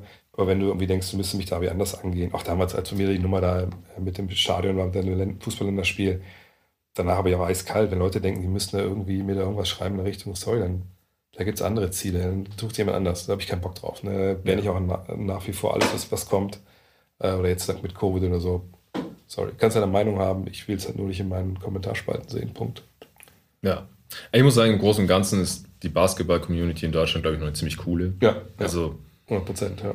Ich finde es ja nach wie vor immer noch nach 20 Jahren auch äh, als, als Spieler und Fan oder über 20 Jahren mittlerweile einfach immer wieder nice, wie, wie cool Basketball einfach sind. So egal auf welchen Court du gehst, es ist eigentlich selten ein Depp dabei. Du kannst deine Sachen liegen lassen, wird eigentlich nie was geklaut, zumindest ja. nicht, dass ich irgendwas mitbekommen hätte. Oder wenn das die absolute Ausnahme. Und NBA-Fans sind die meisten halt auch cool. Auch wenn man jemanden zufällig kennenlernt, was immer noch relativ selten ist in Deutschland. Mhm. Ja, was machst du eigentlich? Ja, ich habe einen Podcast über den NBA. Ah, cool, NBA, ich bin Nix-Fan oder so. Mhm. Man hat irgendwie immer gleich eine Connection und meistens sind es halt coole Leute. Ich habe gelesen, was Henning Harnisch sagt in dem Interview, wer du schon gelesen hast. Der sagt ja halt auch. Ich habe es noch nicht ganz durch, ich habe es vorher noch angefangen, bevor Der sagt ja auch, ähm, dass er meint, es ist so irrational, dass er sagt, wenn immer ich mit Leuten spreche und ich erfahre, dass es die Basketballer sind, meint er, ist direkt so ein Vertrauen da. Ah, ja, ja. Was totaler Schwachsinn ja. ist, ne? man einfach ja, den ja gar genau, nicht kennt. man kennt ihn nicht. Aber, aber das ist, ist echt, halt ein Baller. Habe ich auch total gefühlt, dass er das gesagt hat. Ja, ja auf jeden Fall. Ja, äh, gutes Stichwort. Ähm, wir haben noch knapp 20 Minuten, bevor wir raus müssen. Äh, wir wollten noch kurz über dein Buch quatschen und vor allem noch mal kurz hier über die über God Next, über die Ausgabe Nummer 2. Also es hören nicht viele Leute zu, die auf jeden Fall Abonnenten sind davon. Das weiß ich. Äh, ich hoffe, dass auch der eine oder andere vielleicht über den Pod dazu gekommen ist, als ich halt ein bisschen gepusht habe. Ich habe auch nie in Frage gestellt, dass, dass das funktioniert. Also ja. als du da angefangen hast, ich habe auch direkt für, was war das Maximum, zwei oder drei Jahre? Drei, das Maximum, drei Jahre, ja. Das fordert am Start natürlich, deswegen habe ich jetzt auch äh, das Privileg, habe immer zwei. Ich habe eine, die, die kann ich überall mitnehmen. Du siehst jetzt schon so einen leichten Knick, die hatte ich auch gestern, schon, ja. gestern am Wannsee dabei und so, scheißegal. Die andere, die ist noch original verpackt im Karton, ah, nice, die ja. ist noch am Start. Ich konnte sogar tauschen, weil ich habe blöder seit zwei LeBrons bekommen bei der ersten. Dann konnte ich eins gegen MJ tauschen. Okay. Äh, danke an Kollegen Patrick Preis an der Stelle, der gerne getauscht hat. Aber das Ding über, über Liebe, ja, Liebe fürs Spiel, Liebe für Basketball, das also ich habe das Ding bekommen und ich wusste nicht, ich habe nicht so viel mitbekommen, was gemacht wird, mhm. weil ich, ich habe geschrieben, wie ich Steve Nash-Fan wurde und ein bisschen mitbekommen, was andere Leute so machen, aber natürlich noch keinen Text gelesen und gar nichts und wusste nicht, wie es aussehen wird. Ich habe es aufgemacht und ich hatte echt Gänsehaut beim Durchblättern. Und also das ist halt irgendwie so ein abgenutzter Spruch, aber ich hatte wirklich Gänsehaut. Also ja. die Bilder von den Chords da und dann äh, diese ganze, äh, das ist ja eigentlich mehrere Interviews in einen Artikel zusammengeschrieben, wie die Leute halt den Freiplatz erleben ja. und Streetball-Kultur erleben und so von den verschiedensten Leuten. Habe ich komplett gefühlt. Ähm, ich finde es auch nice, dass äh, gleich drei Chords aus Berlin, die ich kenne, da drin sind, mhm. halt bei diesen random Bildern von irgendwelchen ja, ja. abgefahrenen Freiplätzen. Es ist einmal der Mauerpark drin, mhm. eigentlich ein scheiß Chord, aber es ist ganz geil, wenn man da hinkommt. Ich war da erst am, am Samstag, war äh, hier 3-on-3 Red Bull Half Court von Paul Gudde im äh, Friedrich, Friedrich Ludwig Jahn Sportpark da auf dem Alba Court. Das ist der schönste Basketballcourt ja, ja, in, in, Berlin auf jeden Fall. Es sind auch drei Stück, Center Court mit Dach mhm. und so weiter und so fort. Geile Korbanlagen. Und da war ich dann bis zum Schluss und dann war es schon fast dunkel und alle sind irgendwie, die anderen sind ins Hotel und ich habe gedacht, hm, ja, ich ich wohne halt relativ weg von da, so brauche hm. dreiviertel Stunde nach Hause. So. Was mache ich jetzt? Ah, ich gehe noch kurz im Mauerpark vorbei. Komm, ich bin nicht mehr so oft in der Ecke, bin ich da hin, bin da zu diesem Court halt hin. Und da haben dann auch Leute gezockt und dann sind Leute, die machen Musik und irgendwann macht Feuer und keine Ahnung. Bisschen crazy da alles. Der ist drin. Dann äh, ist, ist der Court drin im, im alten Flughafen Tempelhof. Hm. Oben im Ballsaal, der wo so abgesperrt ist, kein Zutritt. Ah, okay, ja, das genau, ist der. Ja, so. Und ich habe vor drei Wochen, war meine Mutter da mit ihrem Freund und die so, ja, was könnte man denn so machen? Und ich wohne direkt neben dem alten Flughafen Tempelhof. Und dann habe ich gesagt, man kann da Führungen machen. Meine Schwester, die auch in Berlin wohnt, in Neukölln, die hat es schon zwei oder dreimal gemacht und hat mhm. mir das wärmstens empfohlen. Ich so, komm, wir machen mal diese Führung durch diesen alten äh, ehemaligen Flughafen, soll voll geil sein. Und dann kommt man halt irgendwann da oben rein und es wäre eigentlich ein äh, Ballsaal für die Nazis gewesen, weil es ist ja mhm. Nazi-Architektur, mhm. wurde von Hitler in Auftrag gegeben, der äh, Flughafen damals ist nie fertig geworden, bis heute nicht, ehrlich gesagt.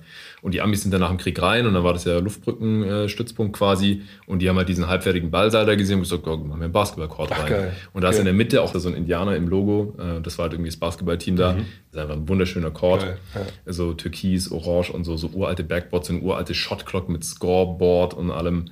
Aber man darf da nicht mehr zocken wegen äh, Statik-Bedenken ah, leider. Ja, und ja. anscheinend das Bild, das da drin ist, da durfte man anscheinend nicht mehr betreten. Ich war Ach, tatsächlich zwar auf dem Court und habe da ja. Bilder gemacht, aber man darf da nicht, nicht mehr zocken. Weil das mit den Bildern war so ein bisschen das Problematik, Problematik bei diesem Streetball-Teil, weil, gut, ich meine, also, der hat natürlich ein paar Bilder bekommen von den Leuten, die äh, quasi Bilder von ihren Courts hatten. Mhm. Ah, und hier äh, Gneisenauer Straße natürlich. Genau. Und, äh, und dann aber war es echt das Problem, dass wir dann eben, wir brauchten ja große Bilder. So. Mhm. Und das Krasse war, genau das meinst du, ne?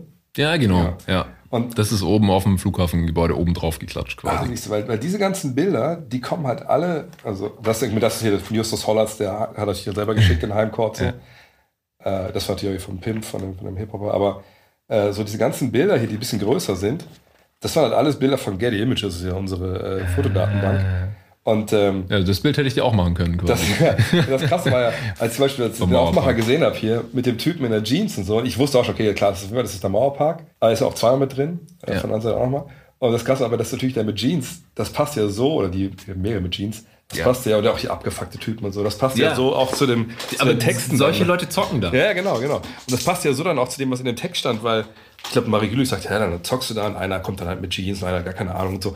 Und das hat irgendwie echt so mit den Bildern so geil gepasst und dann dieses Foto aus Tempelhof war halt so geil, weil da eben drin steht, so eine nicht betreten. Mhm. Und ich glaube, wenn ich mich richtig erinnere, die BU, da bei Getty stand nur so, ja, Basketballhalle Deutschland, Covid gesperrt irgendwie. Also auch ah, gelogen ah, augenscheinlich. Ja. Aber das äh, fand ich halt so geil, weil wir diesen, diesen Kontrast hatten. Also die ganzen Bilder von draußen, dann das einzige Bild drin in Deutschland ist halt gesperrt. Jetzt kenne ich die, ja. die, Story, wieso ja. dieses Bild da drin ist. Ja, ich fand aber, was, was, du sagst mit der Gänsehaut, das fand ich ja auch krass, weil gut, ich bin ja der Mensch, der seit eine Five habe ich nicht als erste gelesen. Hatte da war ich einen Monat lang krank mit äh, Lungenentzündung, aber ich habe ja alle Fives und natürlich auch die beiden Got Next Magazine halt immer als allererster, als komplett gelesen, weil die Texte immer zu mir kommen, bevor sie dann redigiert werden, nochmal vom, also vom Schlussleser und dann zum, zum, zum Layout. Mhm. Und hier ich hatte ein bisschen Bedenken vorher, als, ich das, den Seitenplan gemacht habe, okay, ist da genug NBA drin, so, ne? Weil, hm. klar, es ist Liebe, das Überthema, es kann alles heißen im Basketball-Kontext und das Cover ist ja auch viel, man ist viel NBA auch drauf, aber viel auch die nicht NBA. Dann dachte ich mir so, okay, wir haben das Interview mit Vince Carter, wir hatten auch mit, mit T-Mac eigentlich gehabt, aber das hat dann nicht funktioniert. Klar, mit die Story zu Vince Carter, wir hatten die Story von Steven Adams, ne, und natürlich auch Will Chamberlain und so und äh, mhm. alles, ja, Maurice Stokes. Aber ist das genug? Aber irgendwann dachte ich mir so, ah, fuck it ist, ist, ist Liebe. sollen Leute machen, nehmen ihr ein Abo. und ich, ich, vertraue einfach immer auf das, auf, auf, auf das Autorenteam und auf mich, dass, ich, dass wir sagen, okay, das ist schon, das macht schon Sinn.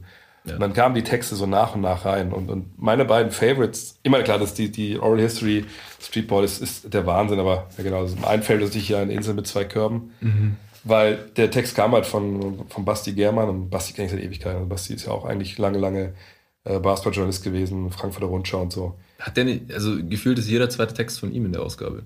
Gefühlt, warte mal, so wird er gar nicht geschrieben. Aber das hat er geschrieben. Äh, also zu Beginn hat er natürlich relativ viel. Ja, die MJ, ja ich habe halt durchgeblättert und gesehen, ah, genau. hier schon wieder. Naja, glaube ich, drei oder vier Dinge geschrieben, ah, okay. ja. Aber ähm, das ist ja, da kam dieser Text rein, ich will jetzt nicht spoilern, aber es ist ja ein Text, wie, wie er quasi äh, merkt, dass er todkrank ist. So. Und ich hatte das nicht auf dem Schirm, dass er das schreibt. Er meinte nur so, ey, ich möchte gerne eine Story schreiben, kurz über, über meine Liebe zum, zum, zum, Basketball, was mir das bedeutet hat und so. Und als dann der Text gab, dachte ich, Alter, Moment, was habe ich da eigentlich gerade gelesen? Also mhm. das war ja unfassbar. Also ich will es nicht spoilern, das kann jeder noch selber lesen, aber das war halt rough. Und dann der zweite Text, wo ich ehrlich bin, der wäre um ein Haar nicht reingekommen in, ähm, ins Heft, weil das Text war nicht von einem, ähm, nicht von einem äh, Autoren, den wir haben, sondern einfach der, wie heißt der überhaupt, habe ich den Namen schon vergessen. Ja, Carsten, ja, Carsten ist ein Arbeitskollege von, von Jan. Ah. Und der hat irgendwie erfahren, ey, ihr schreibt, äh, was, was, was ist denn im neuen Heft? Ja, nächstes Thema ist Liebe. Weil er hat gesagt, pass auf, ich habe hier einen Text, den würde ich gerne euch, euch schicken oder schreiben und schicken. Für Liebe, glaube ich, das passt ganz gut. Und dann hat mir Jan gesagt, pass auf, der, der, der schickt dir einen Text ne, über Google Documents, klar, über Google. Ich so, ja, pff, was ist, wer ist das? Ja, Arbeitskollege. Ich schon so, okay, abgespeichert unter wieder so ein Typ, der denkt, hier, äh, ich habe viel Love for the Game, ich schreibe mal was und das ist Brauchst du ja nicht als Gatekeeper. nee, eigentlich nicht. Und ich so, ja gut, kann er mir schicken. Dann hat er mir das geschickt, dann war er auch wieder stressig, keine Ahnung, die mit ne, der Produktion und normal allem. Und dann hatte ich das irgendwie da liegen. Und dann war das so eine Woche vor Abgabe und dann meinte Jan, ja, hast du den Text durchgelesen? Und ich so, äh, ja, äh, ja, Moment. Habe ich auf den Link geklickt und dann war es nicht mehr gültig, die Freigabe dafür. Und ich so, ja, äh, funny story, irgendwie habe ich das, musste nochmal schicken. Und dann kam mir dieser Text namens Horst und äh, ich dachte halt, das gibt's doch gar nicht. Das ist mit der beste Text in dem ganzen fucking Heft. Also auch da will ich es nicht spoilern, aber da schreibt halt jemand, also der Carsten über, ja, wie er quasi zum Basketball kommt auch. Also wirklich so eine, so eine ganz tolle Story, wie er überhaupt zum Spiel kommt auf dem Dorf und dann wie ein ganz wichtiger Mensch, eben Horst, ne, ihn dann halt und einen ganzen Verein in Hannover quasi ja schmeißt und dass das, glaube ich, wir alle mal erlebt haben, wenn wir Basketball im Verein gespielt haben, dass du eben solche Menschen brauchst und mhm. was die mhm. für einen machen, auch weit weg vom Basketball und dieses Gefühl, wie er es auch beschreibt, so, ne, er spielt zweite Herren und da sind dann Ältere, die haben es schon geschafft im Leben und, und du als junger, vielleicht gerade mal End-Teenager oder Anfang 20er, der mhm. so ein mhm. bisschen Richtung braucht, siehst so, was vielleicht deine Zukunft ist. Es ist ein Text, ich habe gesagt, das ist so wie so ein T.S. Ullmann-Song. Äh, fand ich total geil und bin um meine Ahnung ins Heft gekommen, weil ich dachte, Alter, was soll ein Typ von Google, ich yeah. eine geile Story schreiben. Yeah. Ähm, und das sind halt so die, meine Lieblingstexte in dem, äh, in, dem, in dem ganzen Heft, weil NBA, gut, klar, die sind alles, alles gute Dinge, keine Frage. Auch bei, selbst bei Maurice Stokes habe ich ein paar Sachen, die wusste ich noch nicht. Mhm. Aber die mich wirklich umgehauen haben, sind meistens eben auch die Geschichten, die mich total aber überraschen. So. Und das fand ich halt gut. Ich fand natürlich auch das Interview mit Henning, was ich selber geführt habe, war natürlich, ich saßen zwei Stunden da äh, bei Alba unten im Konferenzraum und gequatscht. Noch eine Stunde einfach nochmal so gequatscht. Das mit äh, Interview mit, mit Rainer Meisterjan fand ich immer auch super, mal wirklich auch so aus einer psychologischen Sicht das mal mitzubekommen. Also im Endeffekt bin ich echt super zufrieden, auch dass es eben nicht nur NBA war, weil das nächste wird halt nur NBA sein. Ja. Eine Season Preview. Äh, auch, auch sehr natürlich dann nicht monothematisch, aber na klar, das bringt das ja mit sich, dass du 30 Mal irgendwie nur 30 Teams Previews hast. Natürlich, dass irgendwie alles irgendwie gleich ist. Ne? Also klar, die Sprache wird sich ähneln, ne? der Aufbau wird sich ja. ähneln. Aber das war jetzt so eine, so eine Arzi-Fazi, sage ich immer, Sache. Vielleicht wird dann auch die, die, zum Beispiel die zweite Ausgabe ja immer so ein bisschen Arzi-Fazi sein. Wir können es doch droppen bei dir im Podcast, warum nicht? Also Teil 4 wird dann halt äh, die 2000er sein. Oh, hier. 2000er Ausgabe. Ausgabe. Da, da, ist Breaking der, News. Da ist der Basti auch schon dran, äh, in der Plan. Das wird geil. Ja. Äh, das wird, glaube ich, richtig fett auch, weil da geht es ja natürlich, also auch nicht nur um NBA, ist auch klar, aber da können wir natürlich alle ähm, die Nullerjahre, alles, was da wichtig und groß war, es ist halt ein Fair Game. Und da freue ich mich auch schon drauf. Da, ich kümmere mich ja um die drei. Basti schon so ein bisschen um die vier, weil wir das ein bisschen parallel produzieren müssen. Mhm. Aber äh, da freue ich mich auch drauf. Weil es ist ja auch mal so geil, wenn du solche Ausgaben hast, wie damals, als wir zum Beispiel die 80er, 90er Specials gemacht haben in der Five, als das Lockout war, denkst du, ja, machen wir 80er, kein Problem, wer sind die besten Spieler gewesen, bla bla bla.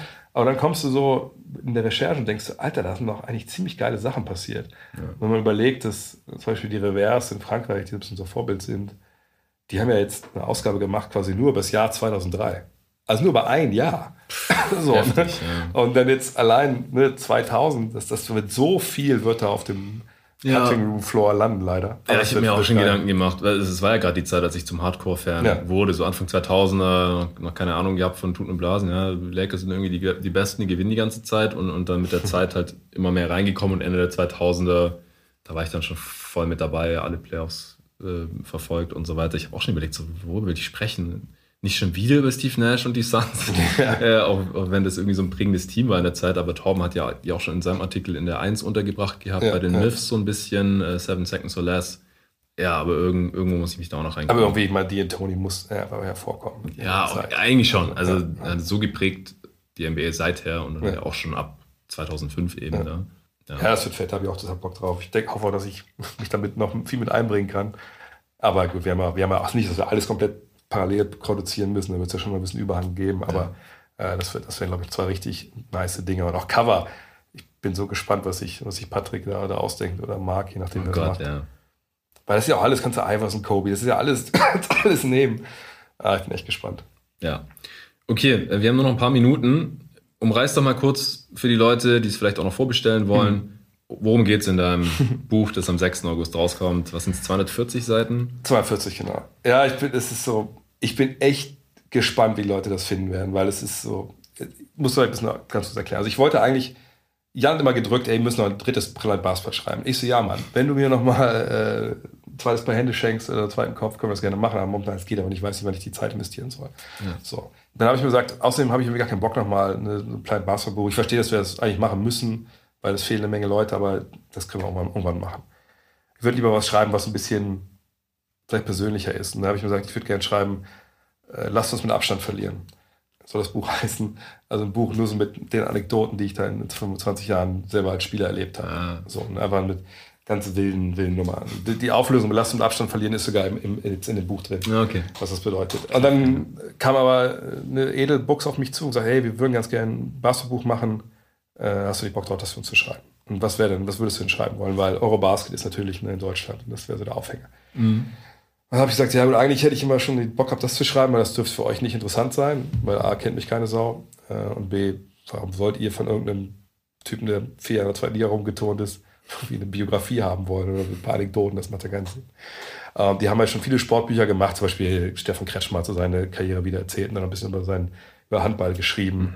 Dann der Bob Hanning, dieser Handballzart, hat auch über Handball geschrieben. Dann hat äh, äh, ein Footballer hat irgendwie, oder die Izume, glaube ich, hat auch ein Buch geschrieben für die. Also die haben irgendwie alle Sportler abge, abgefrühstückt. Rick Reutmann hier, also mein Pendant so ein bisschen auch, was so Expertise im Fernsehen angeht, für Eishockey hat das dann auch über Eishockey geschrieben.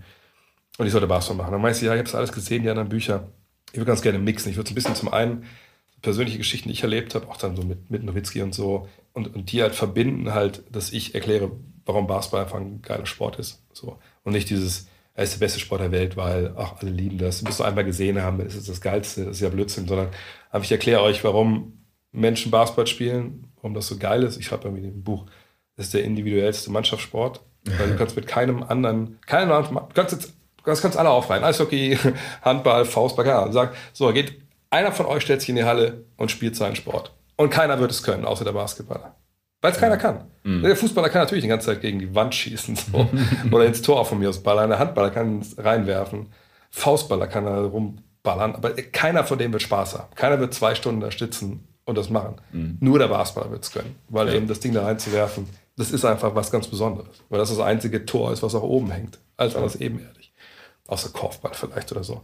Ähm, und dann erkläre ich halt, ne, wie Basketball entstanden ist. Das muss ich ehrlich sagen, also die Genesis von Basketball ist mittlerweile auch, da gab es vor, vor sieben, acht Jahren nochmal eine Audio, ein Radio-Mitschnitt, der äh, äh, gefunden wurde von James Naismith, wie er nochmal erklärt, wie das erste Spiel lief, Ach krass. den, den, den ich einfach nicht kannte. Und der ist alles mal ins anderes Licht drückt. Das erkläre ich alles und dann die ganze Frühzeit. Die ersten Profiligen bilden sich ja schon in den USA sechs, sieben, acht Jahre, nachdem das Spiel erfunden wird, muss ich mir vorstellen. Und wie das dann in die NBA geht, äh, erkläre ich. Und dann gibt es ein großes Kapitel, wie ich aufgrund der ganzen Fragen, die wir immer kriegen, auch dieses Jahr, diese Zeit des Jahres, ich erkläre nur das Salary Cap.